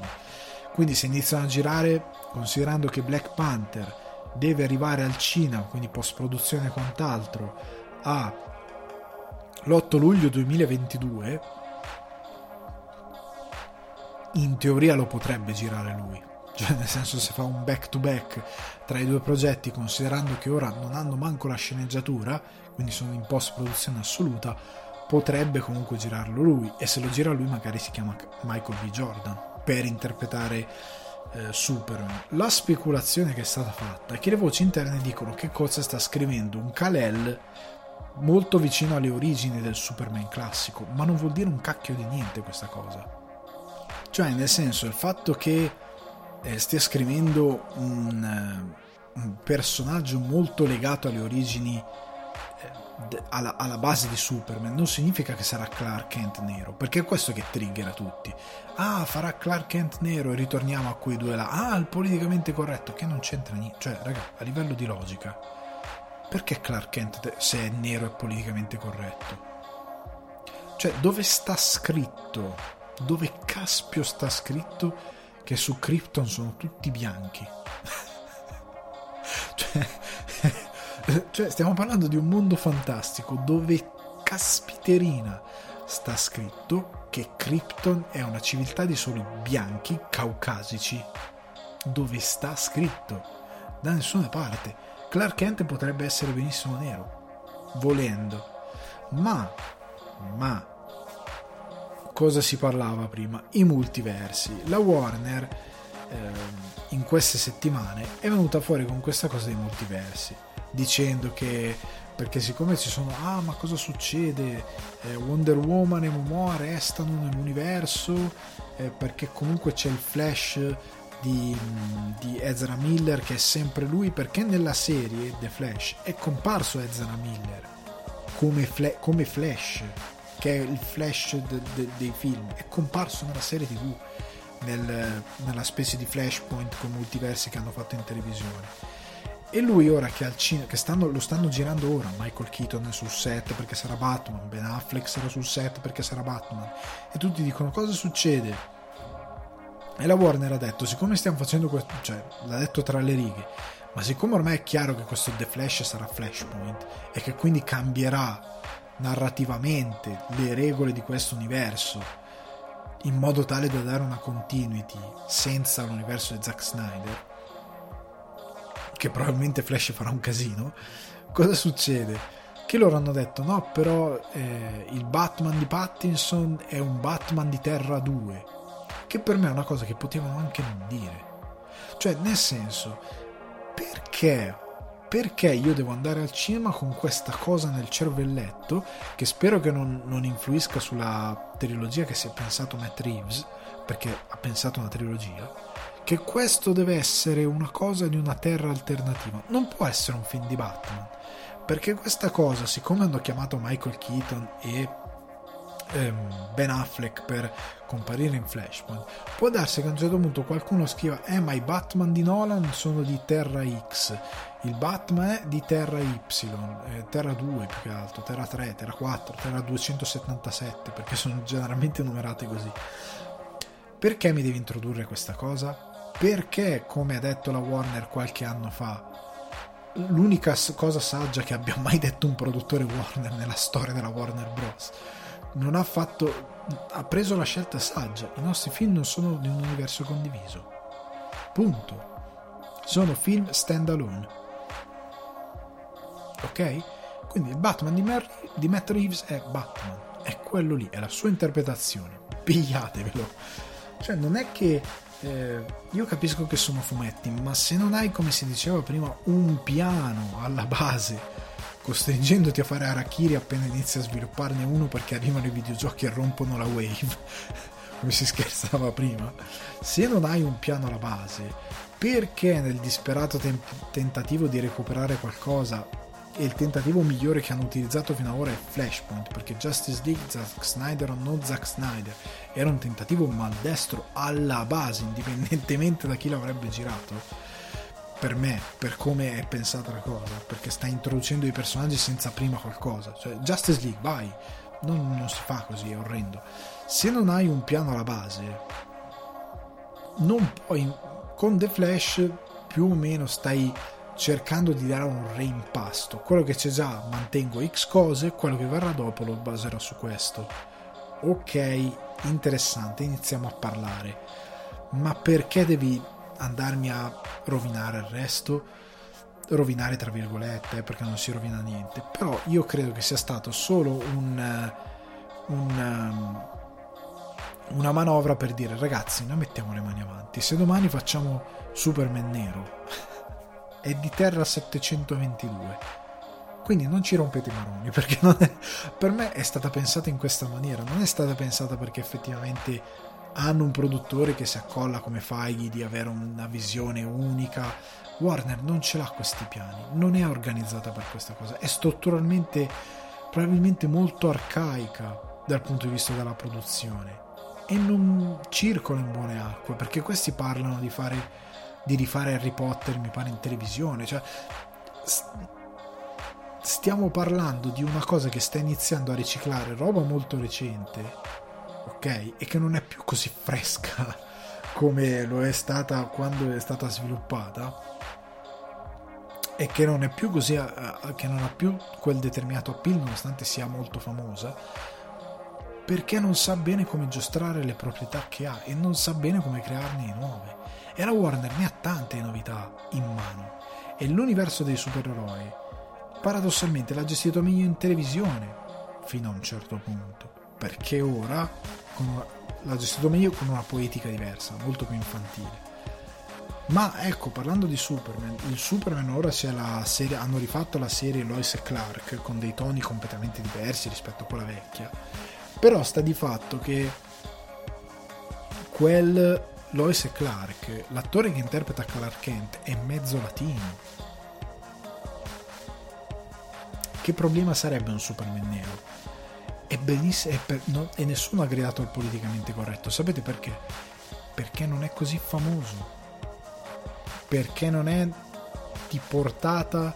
così grande, e arriviamo al concetto nuovo prima di Gervais, solo per essere popolari. È quello il punto. Non essendo sulla bocca di tutti, nessuno ha detto niente, ma sta di fatto che la Warner non ha un progetto ben chiaro, e quindi io non mi aspetto che facciano bene The Batman. A quanto pare hanno ancora in produzione il sequel di Joker, c'è ancora questo sequel. Fra un po' Joaquin Phoenix dice: ragazzi, non ce la faccio più a dimagrire di nuovo, lasciatemi stare. Stiamo arrivando a quel punto lì, probabilmente. Sta di fatto che addirittura mi pare di aver letto qualcosa che Tom Welling ha detto: vorrei interpretare il Superman nel mondo di Pattinson. Ragazzi, per come sta sviluppando le cose Matt Reeves, non c'è Superman in quell'universo. Lasciate stare quel film, cioè lasciatemi per favore stare quel film. Venendo invece però a Superman, io credo che anche se dovessero fare un Superman nero, che sia Clark Kent, che sia Calvin Ellis, questa cosa sarà solo positiva. Superman non è un personaggio freschissimo, ha fallito al cinema e continua a fallire, cioè tranne quello di Christopher Reeves, di Richard Donner, le incarnazioni successive non hanno mai funzionato così bene. Ha funzionato Smallville perché era una cosa piccola, perché stava un pochettino portando qualcosa di nuovo in televisione, perché mescolava il teen con i supereroi e funzionava, perché portava un po' quell'aspetto da soppopera che hanno i fumetti nella logica televisiva, e quindi ha anche un po'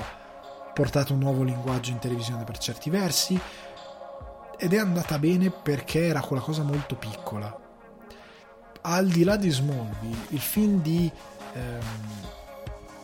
oddio, come cavolo, mi sta venendo un altro lapsus, Bryan Singer con il poveretto Brandon Routh, che tutti i supereroi che ha toccato, che è finito comunque a riprendere i panni di Superman nella serie TV e ha interpretato qualche altro personaggio, che poverino tra Dylan Dog e Superman gli è andata veramente male a livello di carriera. Sta di fatto che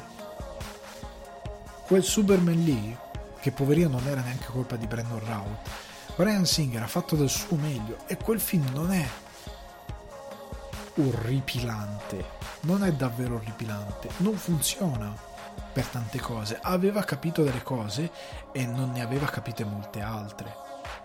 a livello di poetica. Il problema è che il film era troppo romantico, non a livello di storia d'amore, a livello proprio di interpretazione di Superman, ma non aveva i toni giusti per essere romantico. Aveva intuito determinate cose della poetica di Superman, ma serviva qualcosa di più moderno, e qualcosa di più moderno non significa fare un Superman crepuscolare come abbiamo visto al cinema con Zack Snyder, farlo morire subito dopo un film. Non è quella la via. Fare un Superman cattivo, ragazzi, ma non vi piace The Boys?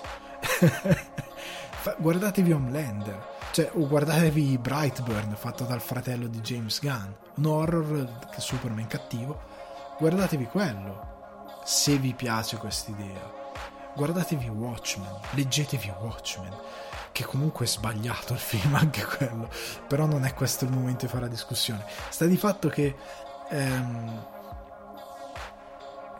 non è quella la via di Superman. Superman deve parlare col presente. Il problema delle incarnazioni recenti è che non parlano al presente, oltre ad avere degli evidenti problemi di interpretazione del personaggio, non perché non è simile al fumetto, ma perché non è simile al personaggio, cioè un'altra cosa. È più interessante cercare di dargli un qualcosa di moderno, di mischiare idee romantiche con qualcosa di più fresco che sia più simile a oggi. Cioè, a un certo punto la Warner dovrebbe iniziare a lavorare con DC, con gente in DC, e collaborare e dite: ragazzi, come facciamo queste cose? Che è la via che ha usato, parlando di videogiochi, Rocksteady per fare il suo Batman. Quel Batman lì non è tutto farina del sacco di Rocksteady, cioè hanno preso qualcuno della DC e hanno detto: ciao, lavoriamo insieme e ci aiutate a concepire. Hanno lavorato insieme, hanno lavorato bene, hanno tirato fuori una delle interpretazioni di Batman più belle di sempre, ed è così che si fa. Ed è anche il motivo per cui i film animati di Batman, anche se sono per long video, molti funzionano, molti sono orripilanti, molti funzionano perché quantomeno hanno qualcosa di vagamente simile al materiale di partenza, a livello anche di personaggi, di interpretazione delle storie e quant'altro. Cioè, ci siamo da quel punto di vista. Warner deve sviluppare un piano, perché al momento non ne ha uno. Andiamo avanti, parliamo invece di Army of the Dead, che arriva in esclusiva in 600 sale americane. Netflix sembra aver cambiato qualcosa nel suo ragionamento, diciamo così. Allora, cosa è successo? Praticamente il 21 maggio deve uscire Army of the Dead, il nuovo film di Zack Snyder con gli zombie, Dave Bautista e tante cose che io voglio capire come funzioneranno, però esce questo film molto atteso, molto chiacchierato. I fan di Snyder l'hanno già eletto come film più bello dai tempi di 8 e mezzo. Ho letto queste cose, non sto facendo delle iperboli, ho già letto gente che lo ha paragonato Snyder a Fellini, ha detto anzi che è il nuovo Fellini. Ok, va bene ragazzi, io ho deciso che è così ho deciso che avete ragione voi, evidentemente sbaglia un po' tutto il resto dell'ambiente del cinema, non i critici, proprio l'ambiente del cinema. Ok, ma al di là di questa cosa, Netflix giustamente cosa ha deciso di fare? Ha deciso di, grazie a una partnership con Cinemark e altre sale, di portarlo per una settimana, quindi per tutta la settimana prima dell'uscita, quindi se non vado errato dal 14, dal venerdì 14 maggio fino al debutto sulla piattaforma, sarà in esclusiva al cinema. Quindi il film per una settimana, al 14 maggio, sarà nelle sale americane al cinema, in 600 cinema, che sono tanti per la situazione Netflix, nel senso che è un piccolo record per loro, perché Roma, che era andato nei cinema, era andato su 250 schermi e The Irishman su 550 schermi. Era stata una ottima diffusione perché Scorsese aveva spinto tanto, ma qual è la discriminante? Che Cinemark, tra l'altro, che Cinemark ha solo Cinemark 200 location e altre 400 location IPIC, Landmark, Alamo Drafthouse, Arkin e Cinepolis. Si sono presi gli altre 400 location e ovviamente AMC e Regal non fanno parte di questa cosa, che sono le due catene principali. Questa cosa è nata perché prima di tutto Netflix aveva fatto delle proiezioni di prova con Cinemark, quindi Marini's Black Bottom e altri 2 o 3 film erano andati al cinema negli Stati Uniti nelle catene Cinemark in poche sale, erano delle proiezioni di test, quindi periodo diciamo coronavirus più o meno. Netflix, ecco, questa è la cosa, che non è che effettivamente ha cambiato idea riguardo la sua politica di diffusione nelle sale, perché comunque Netflix non ha mai fatto segreto del fatto di non avere interesse nel mandare i film al cinema, se non per la questione Oscar, per la formalità degli Oscar, perché comunque Netflix nel momento in cui mette il film sulla piattaforma ha già gli abbonamenti mensili che comunque sono il loro introito, non ha bisogno dei biglietti del cinema, oltre al fatto che Netflix ogni volta che porta dei contenuti nuovi originali ha comunque un aumento di iscritti, soprattutto quando sono questi tipo di eventi, e soprattutto quando ha tolto più o meno la prova gratis per X tempo, ha cambiato un po' di policy, comunque ha un introito che deriva dagli iscritti sulla piattaforma, e non gli interessano i biglietti cinematografici, l'ha sempre detto, e ha sempre detto che non ha intenzione di adeguarsi a quelle che sono le finestre di rilascio in sala degli esercenti, non gli interessa per nulla, nonostante pre-pandemia, prima della fine del mondo, si era visto di come avesse comprato un cinema negli Stati Uniti, e che tutti avevano iniziato a dire Netflix si fa il suo cinema, si è iniziato a parlare di questa cosa. Ora, non essendo il momento migliore per lanciare un cinema, hanno fatto questa partnership con Cinemark e con queste altre sale che aiuteranno nella diffusione di Army of the Dead, che comunque, come dicevo in introduzione, per me è semplicemente una manovra di l'occasione fa l'uomo ladro, nel senso che tu crei prima di tutto l'evento, come si diceva prima con Marvel, il film vuoi aspettare una settimana e sappiamo come funziona con i fan, non lo fai, se lo puoi vedere prima lo vedi prima, e dove lo vedi prima? Al cinema, dove lo puoi vedere come Zack Snyder probabilmente lo ha voluto girare, ok? Per il cinema, perché io credo anche che lui abbia spinto per questa cosa probabilmente. Quindi lo proietti in sala con l'esclusività, senza la cosa di dire guardate è su Netflix e contemporaneamente è al cinema in esclusiva per una settimana, non lo trovi altrove, su Netflix non c'è, quindi vai in sala a vedertelo per una settimana in esclusiva in un periodo in cui non c'è nient'altro, perché in questo momento non sono previste uscite in questo periodo di maggio, perché è stato anche annunciato adesso questa settimana, quindi con un tempismo molto breve, quindi non c'è nient'altro in questo momento al cinema in sala, e gli esercenti sono più che contenti di avere delle sale aperte e di metterle a disposizione di qualcosa, di un tentpole alla fine, che porta gente al cinema e che gli permette di incassare qualcosa. Quindi per me è semplicemente una manovra di abbiamo un'occasione, non dobbiamo competere con Avatar 2, Vedova Nera, Luca, cosa ne so, Dune, non dobbiamo competere con questi film, dobbiamo competere con una discreta release di horror e qualcos'altro e qualcosina qui e là, la riedizione di Scott Pilgrim, lo annunciamo un paio di settimane prima di fare la cosa e poi la buttiamo fuori. Anzi 10 giorni, perché è stato annunciato non mi ricordo se il 4 o giù di lì, esce il 14, lo annunciamo 10 giorni prima, lo buttiamo fuori, la gente lo sa, campagna virale, va al cinema e dopo una settimana se lo vede su Netflix, e probabilmente chi gli è piaciuto al cinema se lo rivede sulla piattaforma. Netflix ha fatto semplicemente una manovra di mercato molto furba, perché c'era l'occasione di farla, perché era possibile riuscire a sfruttare questo momento, e non gli si può dire niente di male da questo punto di vista. È stata molto furba e molto intelligente. Non cambierà, credo, la politica per quanto riguarda la diffusione nelle sale. Netflix continua a non voler stare alle finestre dei distributori, continua a volere avere le sue esclusive sulla piattaforma, e soprattutto fate conto che Netflix generalmente non diffonde neanche i dati di box office, nel senso che poi gli incassi non li comunica, come ha il suo sistema di comunicare le visual tutto suo,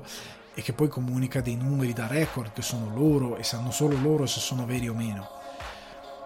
Quindi capite che è una compagnia che agisce in un modo molto particolare e che continua a voler agire in quella maniera lì. Io credo che l'unica speranza che abbiamo di vedere un box office di Netflix è se questi qua nell'arco di questa settimana, ok, che è una settimana Cioè in un weekend fate conto che ci sono gli esordi da 20 milioni di dollari come Kong eccetera eccetera, in un weekend, quindi 3 giorni, una settimana. È buono che Netflix con questo film in una settimana in 600 sale, un film di Zack Snyder, incassa più di 20 milioni. State sicuri che secondo me noi lo veniamo a sapere, perché è un risultato che per loro sarebbe soprattutto se fa un risultato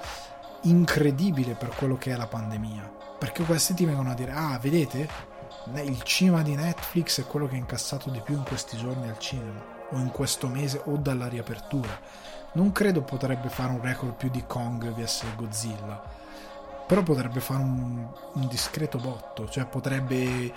equipararsi a Mortal Kombat e a quant'altro, che hanno incassato quei quasi 20 milioni nei primi 3 giorni. In una settimana potrebbe avere una bella run, e io credo che se incassano quei soldi forse lo comunicano, forse, perché a quel punto è tutta pubblicità ed diventa una leva per le prossime uscite, potrebbe diventare una leva per dire ok, potrebbe essere anche di no, però in questo momento secondo me è una bella manovra per dire sfruttiamo un momento, nulla di più. Non credo che servirà a cambiare qualcosa per il futuro. Veniamo però alle recensioni, perché abbiamo 2 recensioni interessanti e una porta anche l'argomento che è il leitmotiv un po' di questa settimana, e ringraziamo Ricky Gervais per questo. Allora, veniamo a Senza Rimorso, regia di Stefano Sollima, sceneggiatura di Taylor Sheridan, cast Michael B. Jordan, Lauren London, Jodie Turner-Smith, Jamie Bell, Guy Pearce, che al quale voglio tanto bene, e Brett Gelman o Gelman. Allora, parliamo di questo film che per me era la gallina dalle uova d'oro, perché Stefano Sollima dire che non sappia girare azione è follia pura, e dire che non sappia girare in generale è follia pura. Taylor Sheridan è uno sceneggiatore favoloso, è anche dimostrato di essere un bravissimo regista.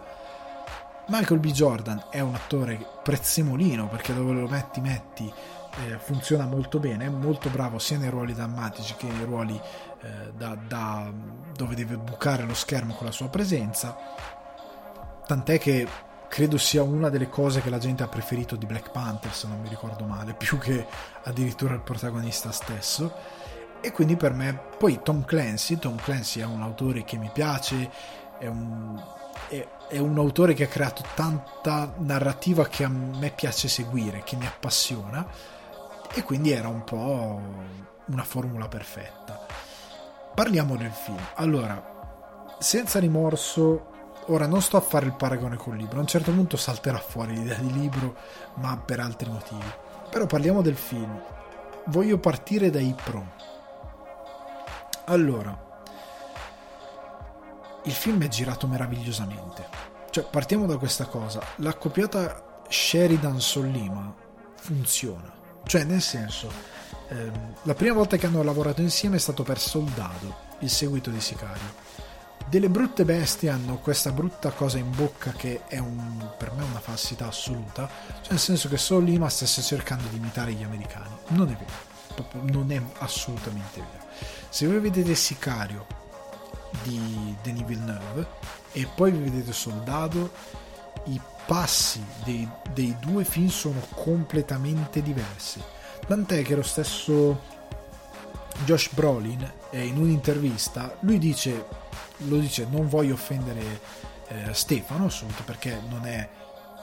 non è questo il tipo di commento che sto facendo, anzi ha fatto un ottimo lavoro, però io preferisco il tipo di passo che ha attuato Denis Villeneuve in Sicario, piuttosto quello un po' più votato all'action che ha attuato Sollima nel suo Soldado, perché i film effettivamente sono diametralmente opposti. Villeneuve è più denso, senti più l'idea di morte, senti più l'idea di oppressione, anche grazie a quella meravigliosa musica. Il compositore purtroppo è venuto a mancare qualche anno fa, però è un film veramente incredibile, dove il cartello messicano ti viene dato l'idea di morte, non è quella cosa sopra le righe che vediamo sempre negli ultimi anni tra Narcos, Breaking Bad, che non è un difetto, è semplicemente che anche Scarface, la maggior parte delle volte che si è trattato cartello messicano e quant'altro nei film o nelle serie Hollywood è sempre stato per il sopra le righe, mai per prenderli più o meno sul serio come dei portatori di morte veri, come un problema serio, vero, da trattare perché c'è un problema. È sempre stato in questo modo esotico che hanno gli americani di vedere il Messico, di vedere addirittura anche la criminalità messicana o del Sud America in generale, ok? Che possono essere boliviani o quello che è. Sta di fatto che invece Sol Lima, nel suo Soldado, secondo me va più d'accordo con la scrittura di Sheridan. Va più d'accordo perché Sheridan è il maestro, negli ultimi anni è diventato il maestro del neo-western. Hello High Water, anche la serie Yellowstone con Kevin Costner e anche Wind River sono dei neo-western. Ha fatto il western moderno meravigliosamente. Sheridan crea un tipo di epica, un sapore proprio a livello di storia, di epicità che è la storia, un certo tipo. Questi eroi hanno un sapore un po' più compassato, la violenza è più veloce ma più un pugno in faccia, cioè più violenta, un pugno in faccia che ti spacca 2 o 3 denti e sputi sangue per terra, è immediata, è secca ed è grave per come colpisce i personaggi, però ha quel tipo di violenza e ti dà un senso di anche epica, cioè in Wind River quel personaggio meraviglioso, ne ho già parlato un sacco di volte, però che dà oddio non mi sta venendo, Jeremy Renner è veramente bello, cioè il cacciatore, la parola d'onore del cacciatore che dice sto andando a caccia, che promette al padre della ragazza che io faccio quello che faccio sempre, vado a caccia, cioè quell'idea, e non è epico, cioè non è che è come Rambo, vado a caccia e poi parte i tamburi di lui e si vede lui che corre nella foresta, non è quel tipo di roba lì, è proprio western, cioè è dolente, è pesante, anche lui che va a caccia è una cosa comunque moralmente che ti mette un peso, ok? E in Soldado il personaggio di Benicio del Toro, quella scena del deserto, oltre al fatto che è meraviglioso proprio a livello di costruzione delle immagini, ma la scena del deserto è proprio, ha portato anche il western un po', passatemi la cosa per economia di linguaggio, un po' di western all'italiana, c'è la polvere, ci sono i bei quadri, quella scena quando lui sta nel deserto che scorta che sta facendo da scorta, che c'è lui posato sul sasso con quel bel tramonto, col fucile, c'ha una densità e un passo che è diverso rispetto a quello di Denis Villeneuve e vanno molto d'accordo perché Sheridan fa neo western, Sol Lima è perfetto per questi eroi epici e questi eroi da western li inquadra meravigliosamente ed è perfetto anche per Tom Clancy perché in Tom Clancy l'azione non è mai eccessivamente esplosiva, cioè Tom Clancy in quanto uno vicino all'ambiente militare eccetera eccetera, quando scriveva portava le esperienze e le conoscenze che aveva lui nell'ambiente militare e in Senza Rimorso ci sono queste cose, senza farvi spoiler però se fate caso a molte scene il modo in cui lui approccia una situazione di pericolo, il modo in cui lui, c'è una scena con una torcia, ecco se non l'avete visto vi dico questa cosa, fate attenzione a quella scena perché è proprio da stallo western, la scena con la torcia che cade per terra e gira tra i due personaggi è fighissima, come la scena all'inizio, proprio la scena di apertura con loro che vengono fuori dall'acqua è posata, non va mai su in alto perché comunque stai facendo un thriller action, non devi esplodere, non devi andare su collezione tipo John Wick, Atomica Bionda, non è quel tipo di spettacolarizzazione, stai facendo un thriller, ok? Queste sono cose che insegnano anche maestri del cinema italiano come che hanno fatto Poliziesco, altri film d'azione però thriller e ti dicono non devi mai esplodere, anche i maestri del cinema americano, non devi mai esplodere, devi arrivare verso, devi portare a salire la tensione e poi andare giù di nuovo di ritmo perché è un po' una sinusoide il thriller, delicata, che ogni tanto va su però poi si ammorbidisce e va giù, ok? e lui lo fa molto bene questo secondo me nel film. Ci sono delle scene anche di ampio respiro a livello d'azione, una scena con un... Ecco, ve le dico, poi fateci caso voi mentre accadono, la scena dell'aereo, tutta una scena dentro un palazzo, lo scontro tra dei Navy Seals e un altro gruppo, sono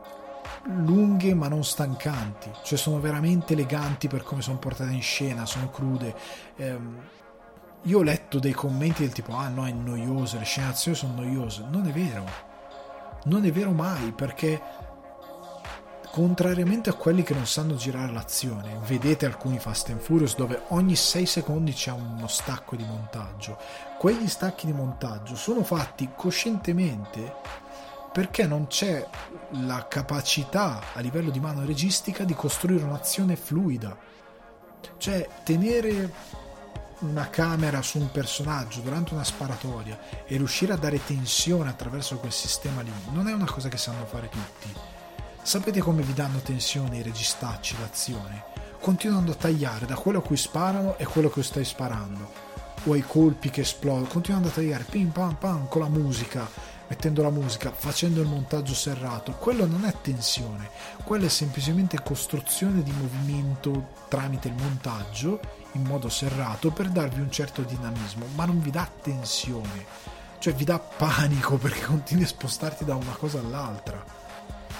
E il senso di queste cose che continuano a succedere a schermo, stacchi di pochi secondi da una cosa all'altra, ti danno questo senso di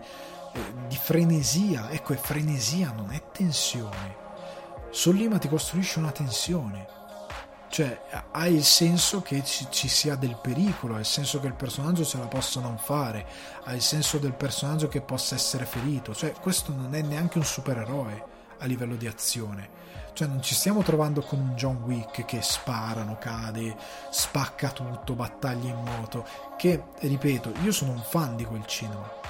lo amo e tecnicamente ha delle cose meravigliose, però è un tipo diverso di azione, non è un action thriller. Questo è un action thriller con una forte componente di thriller. Un John Wick o un'Atomica Bionda a livello di scrittura, oh mio Dio, sono basilari, cioè punto A punto B collegato proprio diretto, non c'è niente. John Wick 3 no. Ragazzi, John Wick 3 a me è piaciuto a livello di quello che fanno tecnicamente, la meraviglia della regia che accompagna queste coreografie stupende, ok? È sorprendente da quel punto, ci sono minutate di scene d'azione stupende, però è pura azione esplosiva, ok? Di puro movimento. Però a livello di trama non c'è niente. In John Wick 3 è devastante la trama, cioè non esiste quasi, è veramente una linea proprio anche sulla sceneggiatura. È veramente zero, è tutto il resto che esiste in modo così grande e pomposo. Non c'è una costruzione c'è una costruzione mitologica del personaggio di sfondo, ma in primo piano non c'è davvero qualcosa, ok? Qua c'è più c'è la ricerca della costruzione di un thriller, di una trama, di un qualcosa di intricato, e soprattutto la costruzione di un personaggio che è quello di John Clark, che è interpretato da Michael B. Jordan, che insieme a Sam Fisher e Jack Ryan è il terzo personaggio più famoso di Tom Clancy. Quindi l'idea di costruire una saga. Se lo guardate, attenzione alla scena dopo i titoli di coda perché è importante. Comunque ti dà l'idea che stiano costruendo questo mondo, c'è un intento diverso. Ripeto, sono due tipi di azioni diverse. È meraviglioso John Wick, ma è più sulle coreografie e sullo spettacolo. In Tom Clancy è un film di questo tipo, è più sui dettagli, su quello che lui fa per cavarsi da una certa situazione. Cerca di darti più, tra virgolette, il realismo di quello che fa, nel senso che lui, se si tuffa sott'acqua, non sta sott'acqua 20 minuti. Ci sono delle cose che lui fa per riuscire a stare sott'acqua tanto tempo. Se lui è da solo contro molti soldati, ci sono delle cose che lui fa per riuscire a cavarsi da quella situazione. Se lui è si rende conto che deve cavarsi da una situazione X, la scena della prigione, che è di grande impatto per come è pensata, Sollima, grazie alla regia molto elegante, ti fa vedere tutta la serie di cose che lui fa per poter funzionare in quella situazione, per potersi cavare da quella situazione, ti dà tensione, ti dà altro.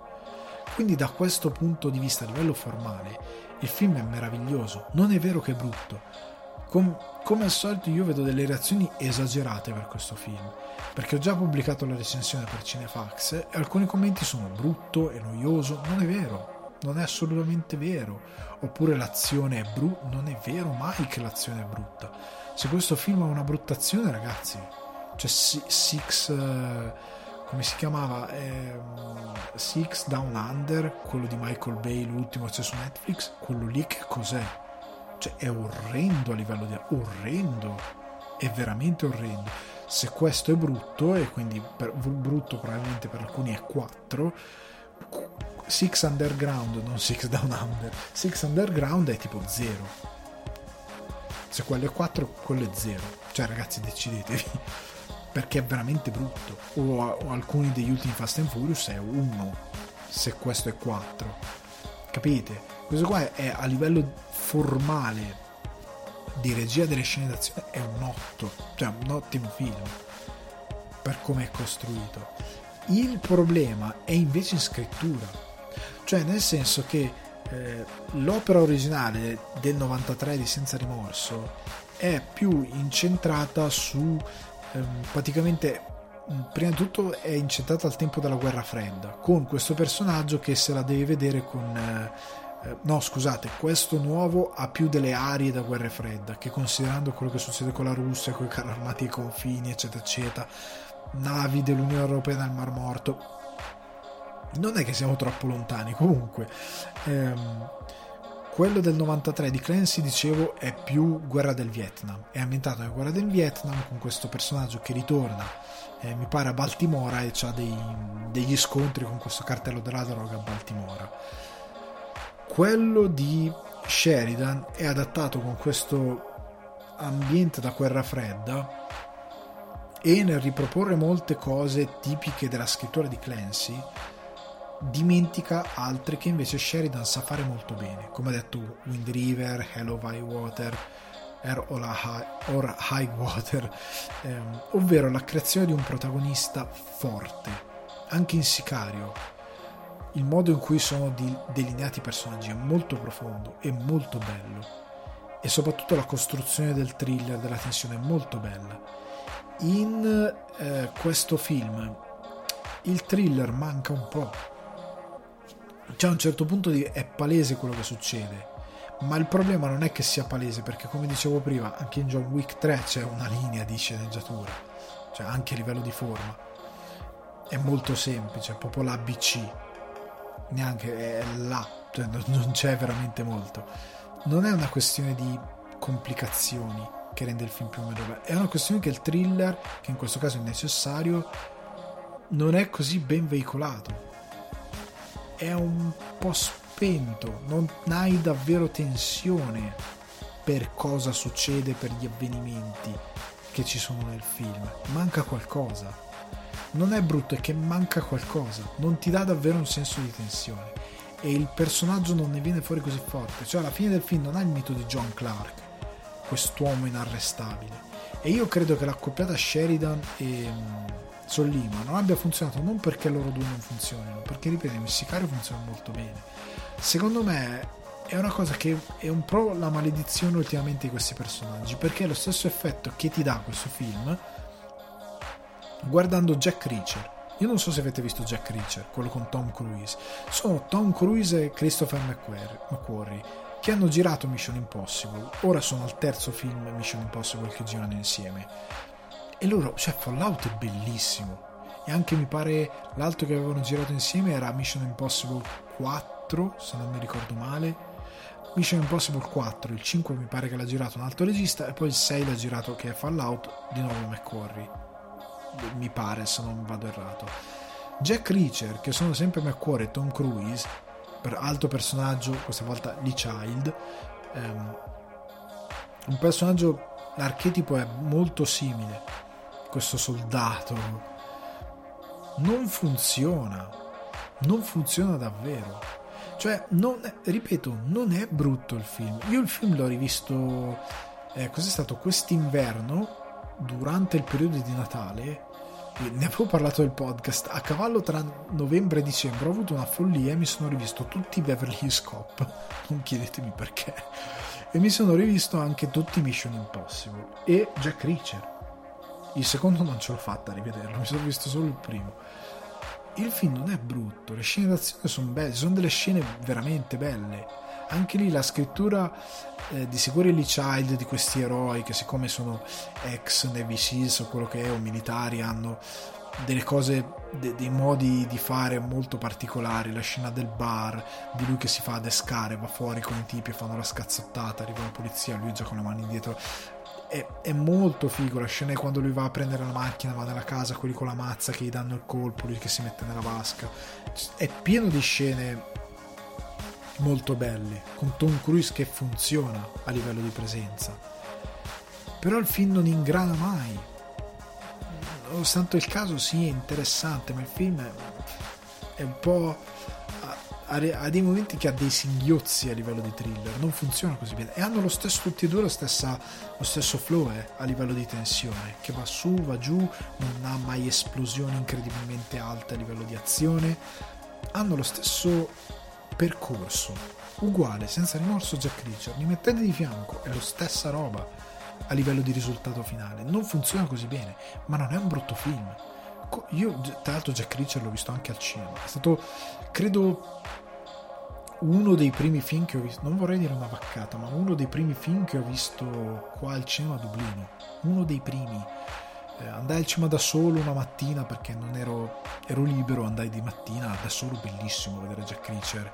Vidi anche da solo una mattina al cinema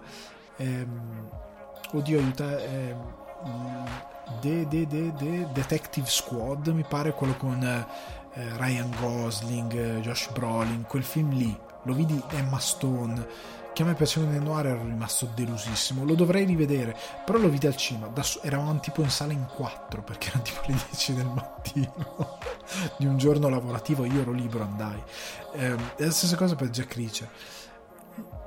non funziona così bene, e quello è il problema. Il film non è brutto, cioè chi sta dicendo che il film è brutto si deve vergognare, cioè film brutti sono altri, è un film che non funziona fino in fondo, lo guardi e ok, sì, sei contento che l'hai guardato, ha delle scene d'azione però notevoli, cioè veramente notevoli, sono lì ma veramente bravo, cioè non gli si può dire niente. Passiamo al prossimo film, che è Nomadland, che porta con sé un sacco di problemi, ne abbiamo già parlato, lo sapete tutti, regia di Chloe Zhao, sceneggiatura di Chloe Zhao, produzione di Chloe Zhao, cast Francis McDormand, David Tartain, non ho idea, non ho controllato mai, scusate come si pronuncia questo cognome, Linda May, Charlene Swanky. Candidature e vittorie: miglior film, miglior regia, miglior attrice protagonista. Musiche in modo del tutto un po' così,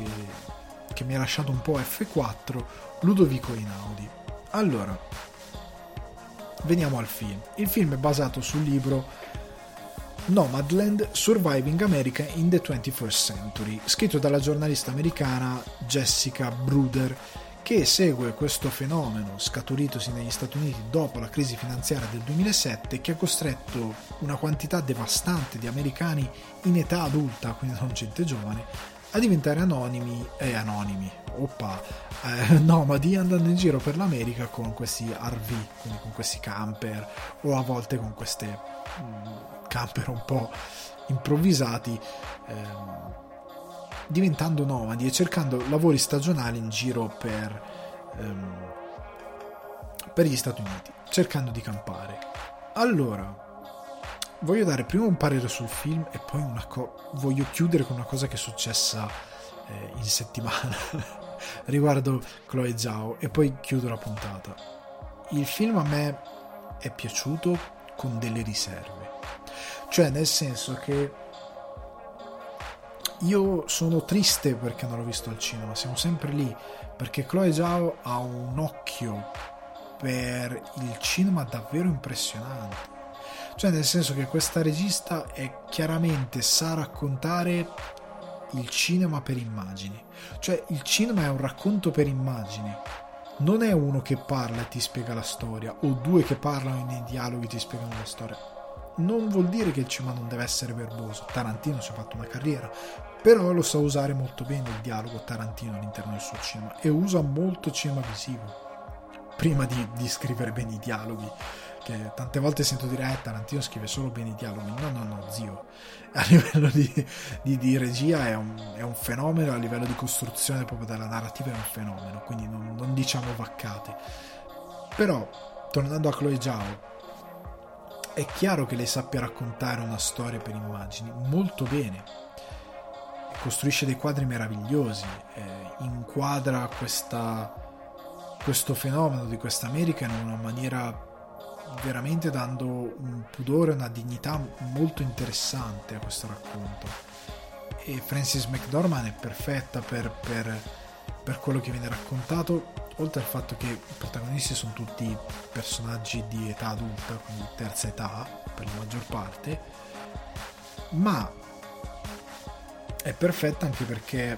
Frances McDormand è una di quelle attrici e di attori che nel cinema moderno servono come il pane, perché nonostante noi ora diamo sempre retta al politically correct, il tuo corpo è bello, tutte queste cose qui che poi vengono smentite da tante altre cose, però sembra che abbiamo dimenticato gli attori comuni. Prendete Harry Dean Stanton, un uomo con un volto assolutamente comune, anche alcuni potrebbero dire che è anche un po' bruttino, però un drago di attore meraviglioso, e che puoi usare per un sacco di ruoli, che è incredibilmente versatile. Frances McDormand è una donna comune, ha un volto comune, non è brutta, è comune, è una persona comune, è che la rende perfetta ad esempio in Fargo. Perché è perfetta fare la donna incinta, lo sceriffo, in quella cittadina, in quella situazione? Perché funziona a livello di persona. Se ci metti in Fargo, se fai Fargo e nella donna incinta ci metti, cosa ne so, Emma Stone, o ci metti... altro lapsus terrificante, Margot Robbie, ecco, non mi stava vedendo, se ci metti Margot Robbie a fare lo sceriffo, il film non funziona più. Se togli anche lui, il meraviglioso Steve Buscemi, se togli Steve Buscemi e ci metti Brad Pitt o Leonardo DiCaprio, o ci metti Johnny Depp, ovviamente dell'epoca, non adesso, il film non funziona più, il film smette di funzionare. Ti serve un volto un po' più comune, che non vuol dire una persona brutta, vuol dire semplicemente un volto comune, che è una persona che puoi incontrare per strada ed è una persona normale, è veramente una persona che può essere uno che fa il poliziotto, uno che fa quella cosa lì, e che sappiano recitare. E la donna funziona perfettamente in questo film, ti sembra veramente una di questa carovana di nomadi, e il film è molto bello sotto questo punto di vista. Quello che per me non funziona è prima di tutto la musica di Ludovico Einaudi. Io Ludovico Einaudi lo amo, io lo metto in sotto, io ci sono delle volte che sono la sera al computer, è tardi, inizia a essere quasi mezzanotte, il mio cervello inizia a sputare come un vecchio che sputa catrame dopo aver fumato nazionali senza filtro per 50 anni, non ce la fa più è lì che proprio tossisce, non ce la fa, ma devo andare avanti perché devo finire una cosa, metto nelle cuffie Ludovico Einaudi, apro Spotify, metto un suo disco e vado avanti per altre 2 ore. È meraviglioso, è incredibile che noi lo abbiamo, ed è incredibile che Hollywood lo abbia usato, lo ha usato poco e così male, perché secondo me la sua musica non c'entra niente con Nomadland, non c'entra niente, cioè sono belli i quadri della Zhao, ma la musica non c'entra niente, zero. Ti porta, secondo me ti porta anche un po' fuori. Capisco che molte scelte visive sono proprio a dare una certa ricerca estetica, una certa bellezza nell'immagine, una certa grazia, perché gira su dei panorami e delle parti naturalistiche dell'America che sono stupende, che sono incredibili, è davvero notevole, ma sta di fatto che con quella musica non c'entrino granché. Cioè, per quanto tu chiudendo gli occhi, ascoltando quella musica, pensi quasi alla natura, pensi a un cervo, pensi al sole che sorge, e vai però quasi di più a The Tree of Life, a qualcosa di onirico, più che a quello che vedi in Nomadland, che sembrano proprio dei quadri. È una comunicazione, lo so, è una cosa mia, che ho trovato diversa. L'altra cosa è, non so se è una cosa mia perché studi determinate cose, entri in determinate cose, ma è un film che mi ha gridato l'idea, me lo sto producendo io, ho poco budget, non c'ho del racconto, a livello di sceneggiatura devo semplificare quanto più possibile perché altrimenti non ce la faccio, perché poi se ne è montato anche lei. È questo che io sto dicendo a livello di, tra virgolette, difetto. Cioè, il film grida il fatto che simple is better, cioè faccio le cose quanto più semplice possibile, senza troppi attori, senza troppe complicazioni, cercando. Io credo che Amazon ci abbia messo qualche soldo in questa cosa, perché lei c'ha il lavoro stagionale da Amazon e il logo di Amazon è inquadrato continuamente, e di Amazon si vede solo che lavorano lì, ok, tutti felici e via. Quindi io credo che un po' Amazon qualche soldino gliel'abbia dato per fare questa cosa. Però sta di fatto che il film in sé non ha mai nulla di incredibilmente complicato, ha poche location, molti stacchi naturali, delle scene molto semplici, che da un certo punto di vista è furbo, non in senso ruffiano, in senso è il manuale base di qualsiasi filmmaker. Cioè, se io metto a scrivere un film e non ho budget, cioè nel senso che ho pochissimo budget, e mi metto a scrivere un sci-fi e alla fine mi viene a fare una roba orrenda perché i soldi sono quelli che sono, è colpa mia. Cioè, ho sbagliato io, dovevo mirare a qualcosa di più semplice e efficace. E la scelta di un libro come Nomadland, che sostanzialmente questo giornalista è andato in giro a parlare con questi nomadi, mischiandosi a loro, per come invece lo riporta qua, dove è una delle nomadi che fa questa vita, ok, mi funziona, cioè ci sta quest'idea, l'hai pensata molto bene, brava, e hai fatto un film stupendo per immagini, ma tante volte mi porta un po' un reel, cioè uno show reel, cioè un curriculum del regista per alcune cose. Bello che, cioè, non fraintendetemi, a livello narrativo, come dicevo prima, sono funzionali le inquadrature. Una delle critiche che ho trovato stupide, non tanto del pubblico ma tanto della critica, è l'idea di dire ma inquadra sempre i sassi, queste inquadrature. No, come dicevo in altre situazioni, c'è una differenza tra il regista che deve fare il minutaggio per arrivare un'ora e mezza e ti inquadra una tazza di uno che prende il caffè per qualche secondo di troppo, e c'è una differenza tra una regista che, per portarti a una situazione ben precisa di un personaggio che si muove in uno scenario ben preciso, indugia su alcuni dettagli per arrivarti a costruire un quadro naturale con dentro il protagonista che fa X azioni. Sono due cose diverse. Una è narrazione per immagini, uno è uno che prende tempo a livello di minutaggio e che non fa formalmente nulla di sbagliato, ma che crea una lentezza artificiale e che non serve a quella narrazione, non serve in quella maniera, ok? E fa qualcosa di che è una presa in giro dello spettatore. La Zhao non fa mai questa cosa, non fa mai questo, tra virgolette, errore di creare artificiosamente della lentezza per portare avanti il suo tessuto narrativo. Semplicemente ha un canovaccio incredibilmente semplice, cioè è il nemico opposto, Yin e Yang, con John Wick 3. John Wick 3 è carico di azione meravigliosamente girata e coreografata e pensata a diciamo, sostegno di una narrativa inesistente. Chloe Zhao ha una regia e una costruzione delle immagini strepitosa a sostegno di una narrativa molto semplice, tanto quanto quella inesistente di John Wick. Sono due strade di una cosa molto similare, con ovviamente la discriminante che quello che racconta Nomadland è più complesso, perché ti parla di una società che ha dimenticato come non riteniamoci migliori, perché non è che in Italia i pensionati stiano meglio, ok? Perché i pensionati, ovvero i genitori della mia generazione, i genitori di una ragazza che è cresciuta con me, sono arrivati alla pensione e hanno detto non ce la facciamo con la pensione, si sono spostati in Portogallo. Cioè, non so se ci capiamo. Quindi ormai la fuga degli italiani non è solo dei giovani, è anche dei pensionati che arrivano ad andare in un paese dove non conoscono la lingua per vivere bene. Quindi ragazzi,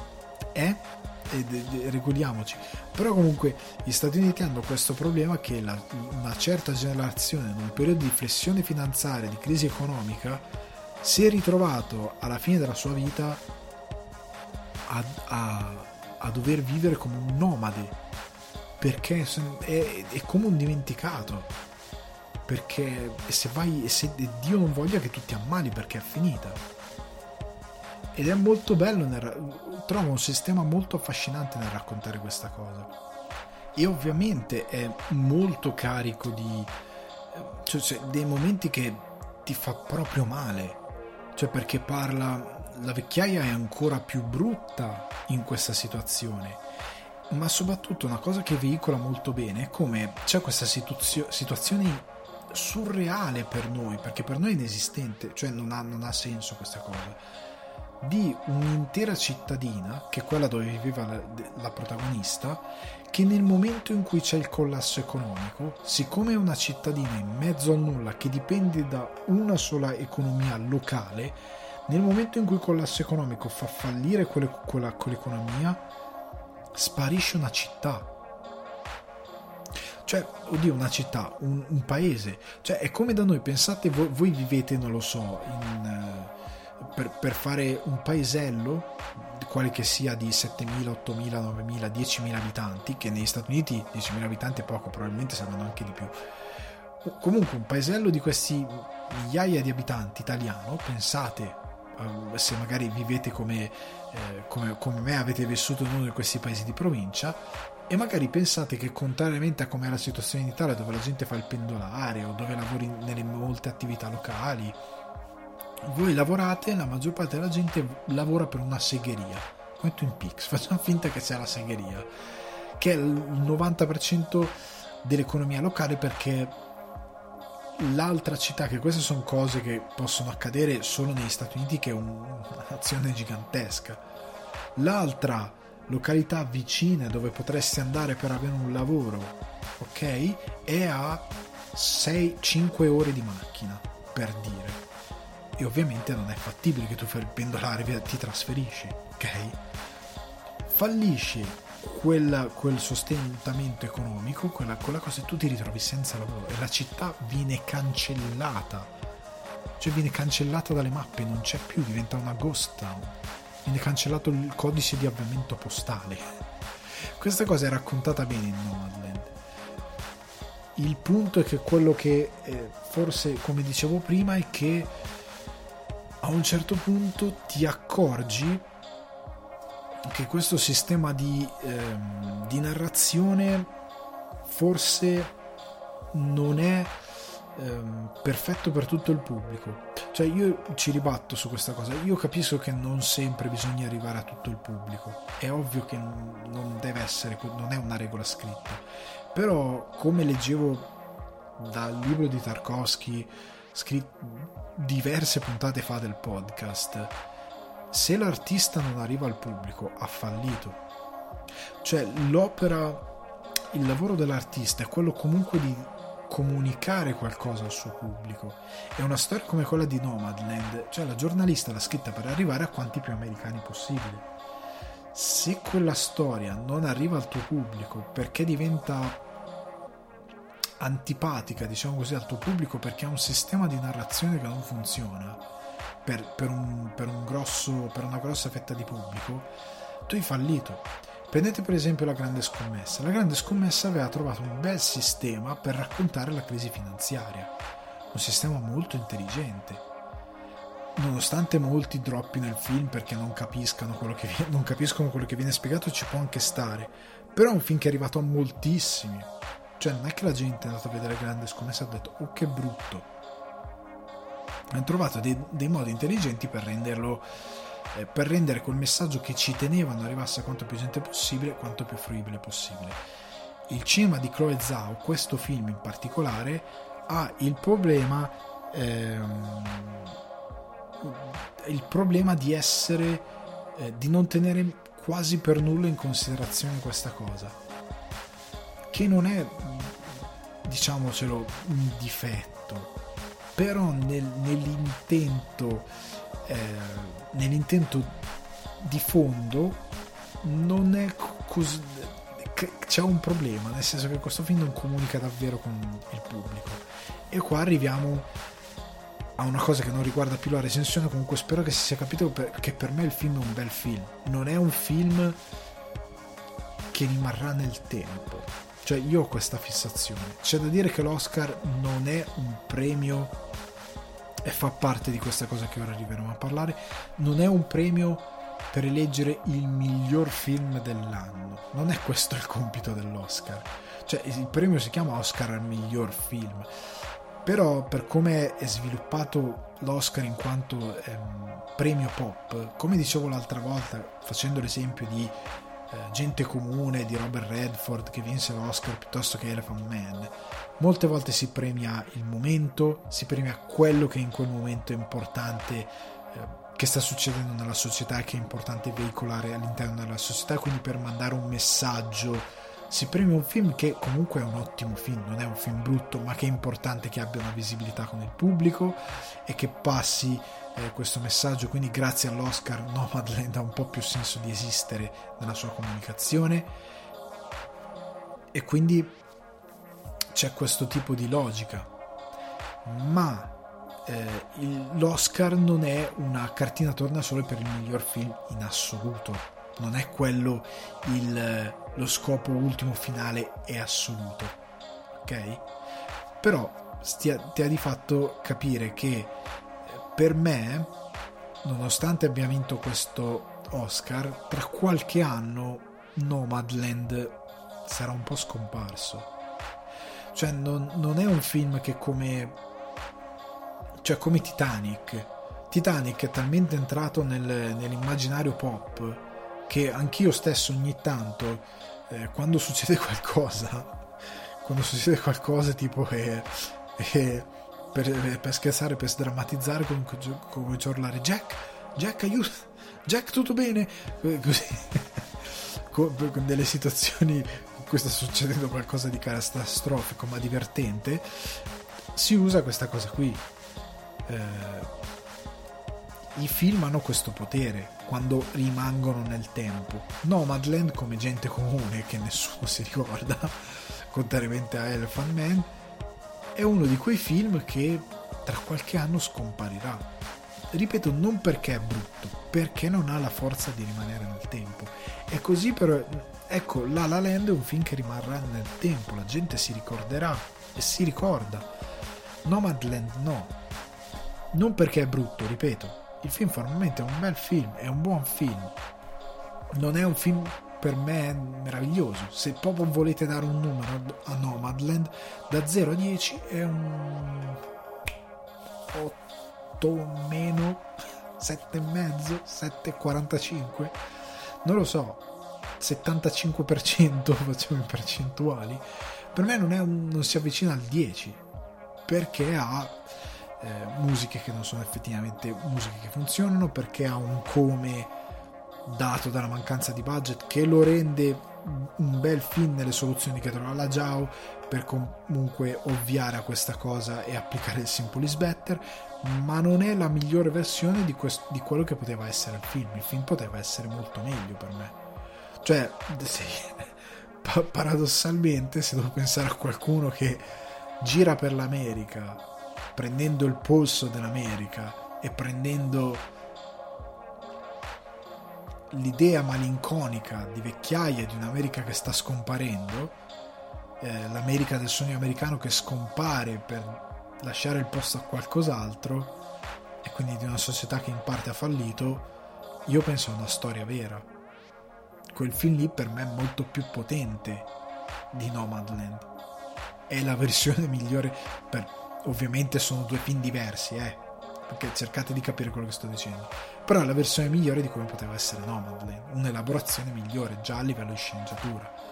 però no, alla Zhao probabilmente mancavano i fondi per sviluppare una sceneggiatura diversa, o comunque ha preferito dare sfogo al suo lato registico più artistico, piuttosto che a qualcosa di più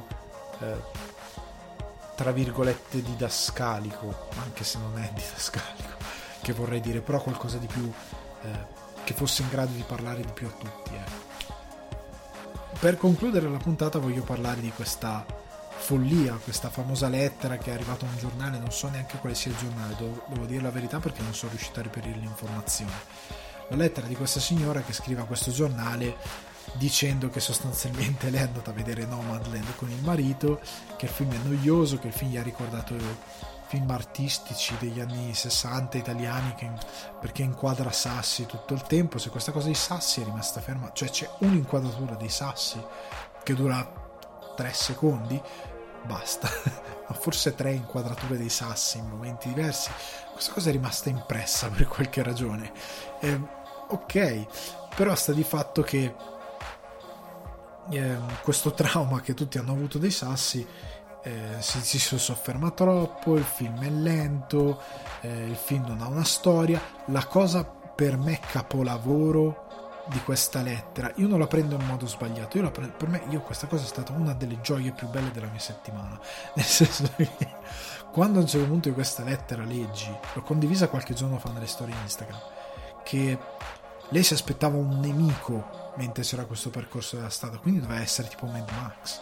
cioè Nomadland, io capisco che deve essere una cosa per tutti, però quando dico per tutti, ecco, non intendo così, cioè lei si aspettava un villain a un certo punto lungo la strada, cioè uno tipo Duel di Steven Spielberg, cioè uno col camion che la rincorreva, la voleva far fuori, non lo so cosa si aspettava una cosa a un certo punto che fosse più pulp, non lo so cosa voleva, però non c'è un nemico e questa cosa le ha dato molto fastidio, e la noia le è stata acuita dalla musica, cioè acuita, scusate, arrotondata, è stata un po' placata dalle meravigliose musiche di Einaudi, ok? Però è la cosa che mi ha fatto ancora più ridere è stato che lei dice nella lettera che il marito voleva affittare il camper per dire quest'estate andiamo, amore, noi figli andiamo in giro in camper come Paolo Bitta, tutto per il camper, sa tutto, è pronto con la grappa di pino, una scorta, un bancale di grappa di pino, vuole andare in giro per l'Italia e per l'Europa all'avventura, ignaro delle restrizioni di tutto, andiamo, fatelo, bello, senza mettere in pericolo nessuno, fatelo, vai. E invece dopo aver visto il film ha rinunciato perché il film è deprimente, parla di cancro, e lì io ho riso fortissimo perché ho detto ma perché se ci fosse stato un nemico tipo Duel o tipo qualcuno con la chitarra elettrica attaccato a una molla tipo o a un palo tipo con le fiamme tipo Mad Max Fury Road, allora sì, andiamo che per strada ci sono i sociopatici, o tipo Animali Notturni che a un certo punto ti accostano dei redneck che ti rapiscono figlia, moglie, te le sgozzano, cioè non ho capito perché doveva essere meglio in quella maniera, cioè eri più motivato ad andare in vacanza col camper se c'erano dei sociopatici in mezzo a nulla in America. Questa cosa mi sfugge il senso, se c'erano dei nemici non ho capito perché un dramma improvvisamente doveva diventare Mad Max Fury Road, non mi è chiara la logica di questa cosa, però mi ha fatto veramente sorridere perché la potevo prendere nel modo sbagliato questa lettera, però ho deciso di diventare Ricky Gervais e di ridere di questa cosa perché è veramente assurda, e questa lettera breve però meravigliosa si chiude dicendo che sostanzialmente questa è l'ennesima proprio scrive tipo che è la corazzata Potemkin di Fantozzi, perché no, anzi di Paolo Villaggio, neanche di Fantozzi, perché ormai per certe persone sono un'entità unica. E comunque sta scusate, sta di fatto che le persone non capiscono, cioè prima di tutto che la critica, cioè la battuta sulla corazzata Potemkin, cioè io ho conosciuto della gente che ha detto l'ho dovuto guardare studiando all'università, l'ho dovuto spezzare in una settimana perché è noiosissimo. La corazzata Potemkin dura cosa? 50 minuti? Un'ora e 10, una cosa del genere. Se spezzi un'ora e 10 hai dei problemi, figlio mio, cioè hai dei problemi seri, ma tanti. Cioè non è perché Fantozzi ha fatto quella battuta, Paolo Villaggio, che era un uomo di una discreta cultura, voleva dire che il film era brutto, incastrato nella situazione dell'impiegato medio come è Fantozzi, che vuole vedere la partita di calcio e non gliene frega niente di vedere l'ennesima proiezione del film muto in bianco e nero perché non è il suo, ok? Quella battuta lì è eroica per quel personaggio, ma è ovvio che la corazzata Potemkin non è brutta. Cioè il fatto di dover spiegare questa battuta è terrificante nel 2021, cioè perché ormai dovrebbe essere storicizzata abbastanza da capirci che non era quello lo scopo di Paolo Villaggio quando scrisse Fantozzi e scrisse questa battuta. Sono un po' scioccato da questa cosa, però andando avanti la cosa che mi ha preoccupato di più è anche questa, che il critico al quale è stata mandata, o comunque il tizio, il giornalista a cui è stata scritta questa lettera, ha dato ragione alle lettrici dicendo: è una lezione ai critici, qua sto leggendo testualmente tra virgolette, che hanno ormai un'associazione imbarazzante nei confronti di Oscar, Nastri, Leoni e Papere d'Argento. Quindi prendiamo anche in giro i premi cinematografici.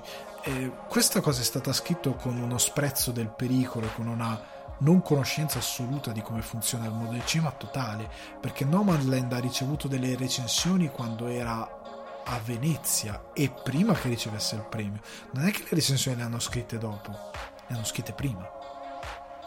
Vedi il film, esci, scrivi la recensione, la pubblichi. Dopo, quando finisce la kermesse, si chiude con i premi e gli danno il premio. Il film aveva ricevuto delle ottime recensioni a livello internazionale prima dei premi. Sudditanza di cosa? Il film era stato criticato bene prima dei premi. Qual è la parte difficile da capire? Non lo so. Sta di fatto che c'è gente che dice queste cose e viene pagata per dire queste cose. E come diceva Ricky Gervais, come dice Ricky Gervais in Humanity, it's all about being popular. Diamo ragione. Lui dice anche una cosa in questo discorso, dice questa cosa, lui ci ha dovuto fare questo ragionamento dove dice let's ask the average people what they think, let's stop asking the average people what they think, e poi dice una cosa del tipo you know how fucking stupid the average person is.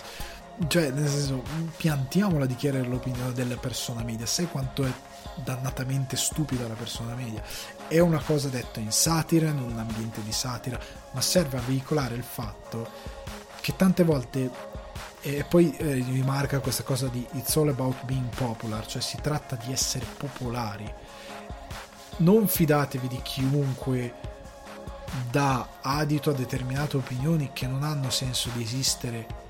e che legittimano delle opinioni. Qua per me scrivere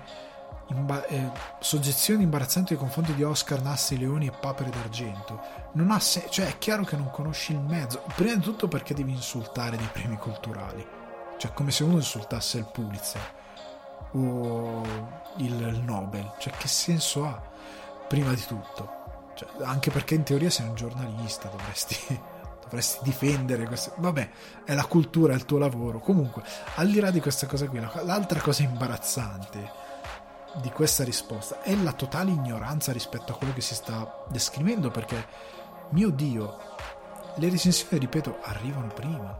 Cioè le recensioni positive a Nomadland sono arrivate prima del premio a Venezia, e dopo il premio a Venezia a livello internazionale sono arrivati prima degli Oscar, prima dei Globe, prima dei BAFTA. Non è che sono arrivate dopo, dopo è arrivato il pubblico che l'ha visto dopo, però le critiche c'erano già prima. è questo l'errore, oltre al fatto che l'altro grosso errore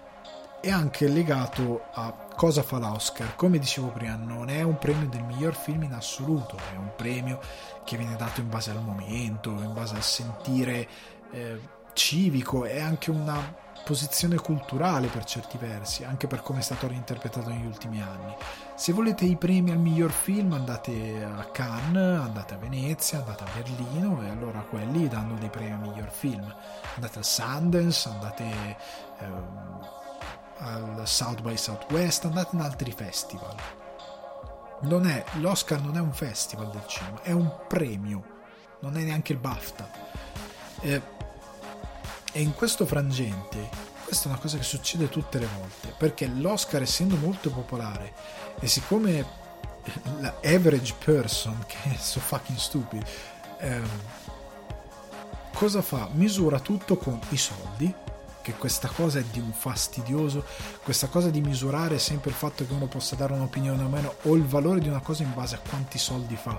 Lo capisco un produttore che vive di quello, ma tu che fai quello che fai, qual che sia il tuo lavoro, dal maestro all'idraulico, al programmatore informatico, quale che il dottore, quale che sia l'occupazione che hai,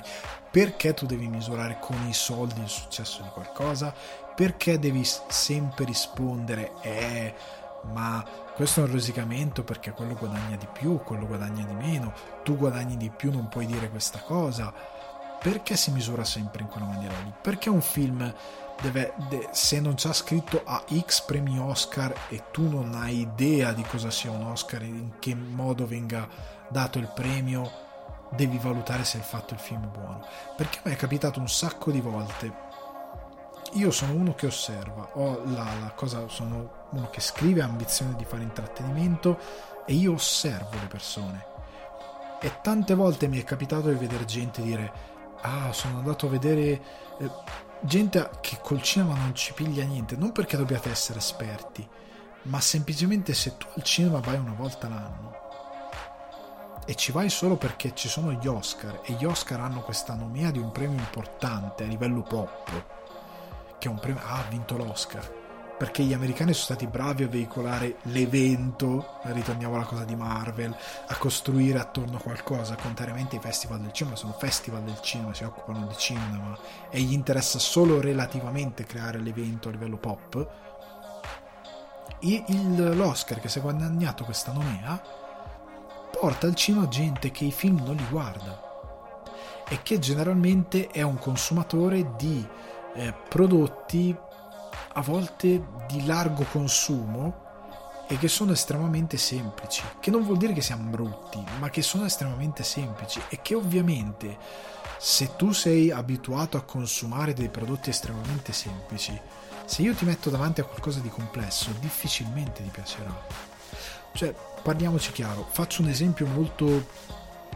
tagliato con l'accetta: se tu sei abituato a leggere romanzi rosa tipo Daniel Steele o la roba o i romanzi di Gramellini, io ne ho letti un paio facendo una fatica devastante per capire l'evento, il lustro che si era guadagnato questo autore a livello popolare, o Coelho, Paolo Coelho, tutti impazziti per Coelho. Non è così fantastico Paolo Coelho. Se poi ti leggi Michael Chabon, un premio Pulitzer, Le fantastiche avventure di Cavalier and Clay, se poi ti leggi anche molti altri autori che hanno vinto premi importanti, hanno un passo diverso. Ma se tu sei abituato a leggere questi romanzi molto semplici che fanno leva sulle solite, cioè Daniel Steele è un copia e incolla continuo, non riscriverà neanche più la lei da 20 anni forse, non lo so da quanto tempo, ne fa 12 all'anno, capitemi quello che sto dicendo. Se tu sei abituato a un intrattenimento così basilare, nel momento in cui io ti metto davanti ora mi sta venendo solo Michael Chabon, mi metto in mente davanti un libro di Michael Chabon, difficilmente ti potrà piacere. Se tu sei abituato a guardare Beautiful, Sentieri e le fiction Rai, e una volta l'anno vai al cinema a vedere un premio Oscar, non ce la potrai fare. indipendentemente dal film, perché a me è capitato, quando appunto vinse Del Toro con La forma dell'acqua, di sentire una persona, donna di indicativamente tra i 50 e i 60 anni, persona apparentemente acculturata, cioè diciamo mediamente acculturata, che vuol dire che è andata all'università o quant'altro, sembrava, poi potrei sbagliarmi, per dare un quadro più o meno del personaggio, che diceva: ah, che film orribile, che schifo, con i mostri, i pesci, ha detto una serie di robe che io ho iniziato a ridere tra me e me, mi sono dovuto spostare, poi sono stato assalito dalla rabbia a un certo punto, perché volevo dire: scusi signora, ma lei perché è andato a vedere quel film? Perché guardi il personaggio e capisci che questa persona vede probabilmente non lo so, le fiction tipo Don Matteo. Perché va a vedere un film di Guillermo del Toro? Perché ha vinto l'Oscar? Sono queste persone che hanno l'appuntamento annuale al cinema perché c'è il film che ha vinto l'Oscar, e che di solito vanno a vedere, non lo dico in maniera denigratoria, però per farvi un esempio, il film di Checco Zalone, che è molto semplice, ok? Non ti puoi poi passare a vedere Nomadland, c'è uno stacco, o come non ti puoi passare dopo a vedere La forma dell'acqua, che è semplice, è molto pop, ma se non sei abituato a fruire di cinema, anche di genere, non ti potrà piacere. Ad alcuni probabilmente non piacerà neanche La La Land, come ad alcuni, io mi ricordo il caso Chiamami col tuo nome, tutti a vedere al cinema Chiamami col tuo nome perché era andato agli Oscar, e Guadagnino non se lo guardava nessuno fino al giorno prima. O anche La grande bellezza, che addirittura al canale 5 è passato in televisione, la quantità di gente che l'ha visto è stratosferica, la quantità di pareri negativi è stratosferica, altrettanto tanti quanti quelli positivi. Cioè la classica battuta di Fantozzi, una cagata pazzesca, è stata fatta da un botto di gente per tutti questi film, per il semplice fatto che se tu non fruisci di quell'intrattenimento tanto, è difficile che tu possa apprezzare determinate cose. Come se tu mangi solo in trattoria il fast food, se io ti porto da Bottura, se io ti porto da Cracco, se io ti porto da Cannavacciuolo, mi dirai male sicuramente, perché il tuo palato non è abituato a determinati tipi di esperienze. È abbastanza chiaro. La cosa preoccupante non è tanto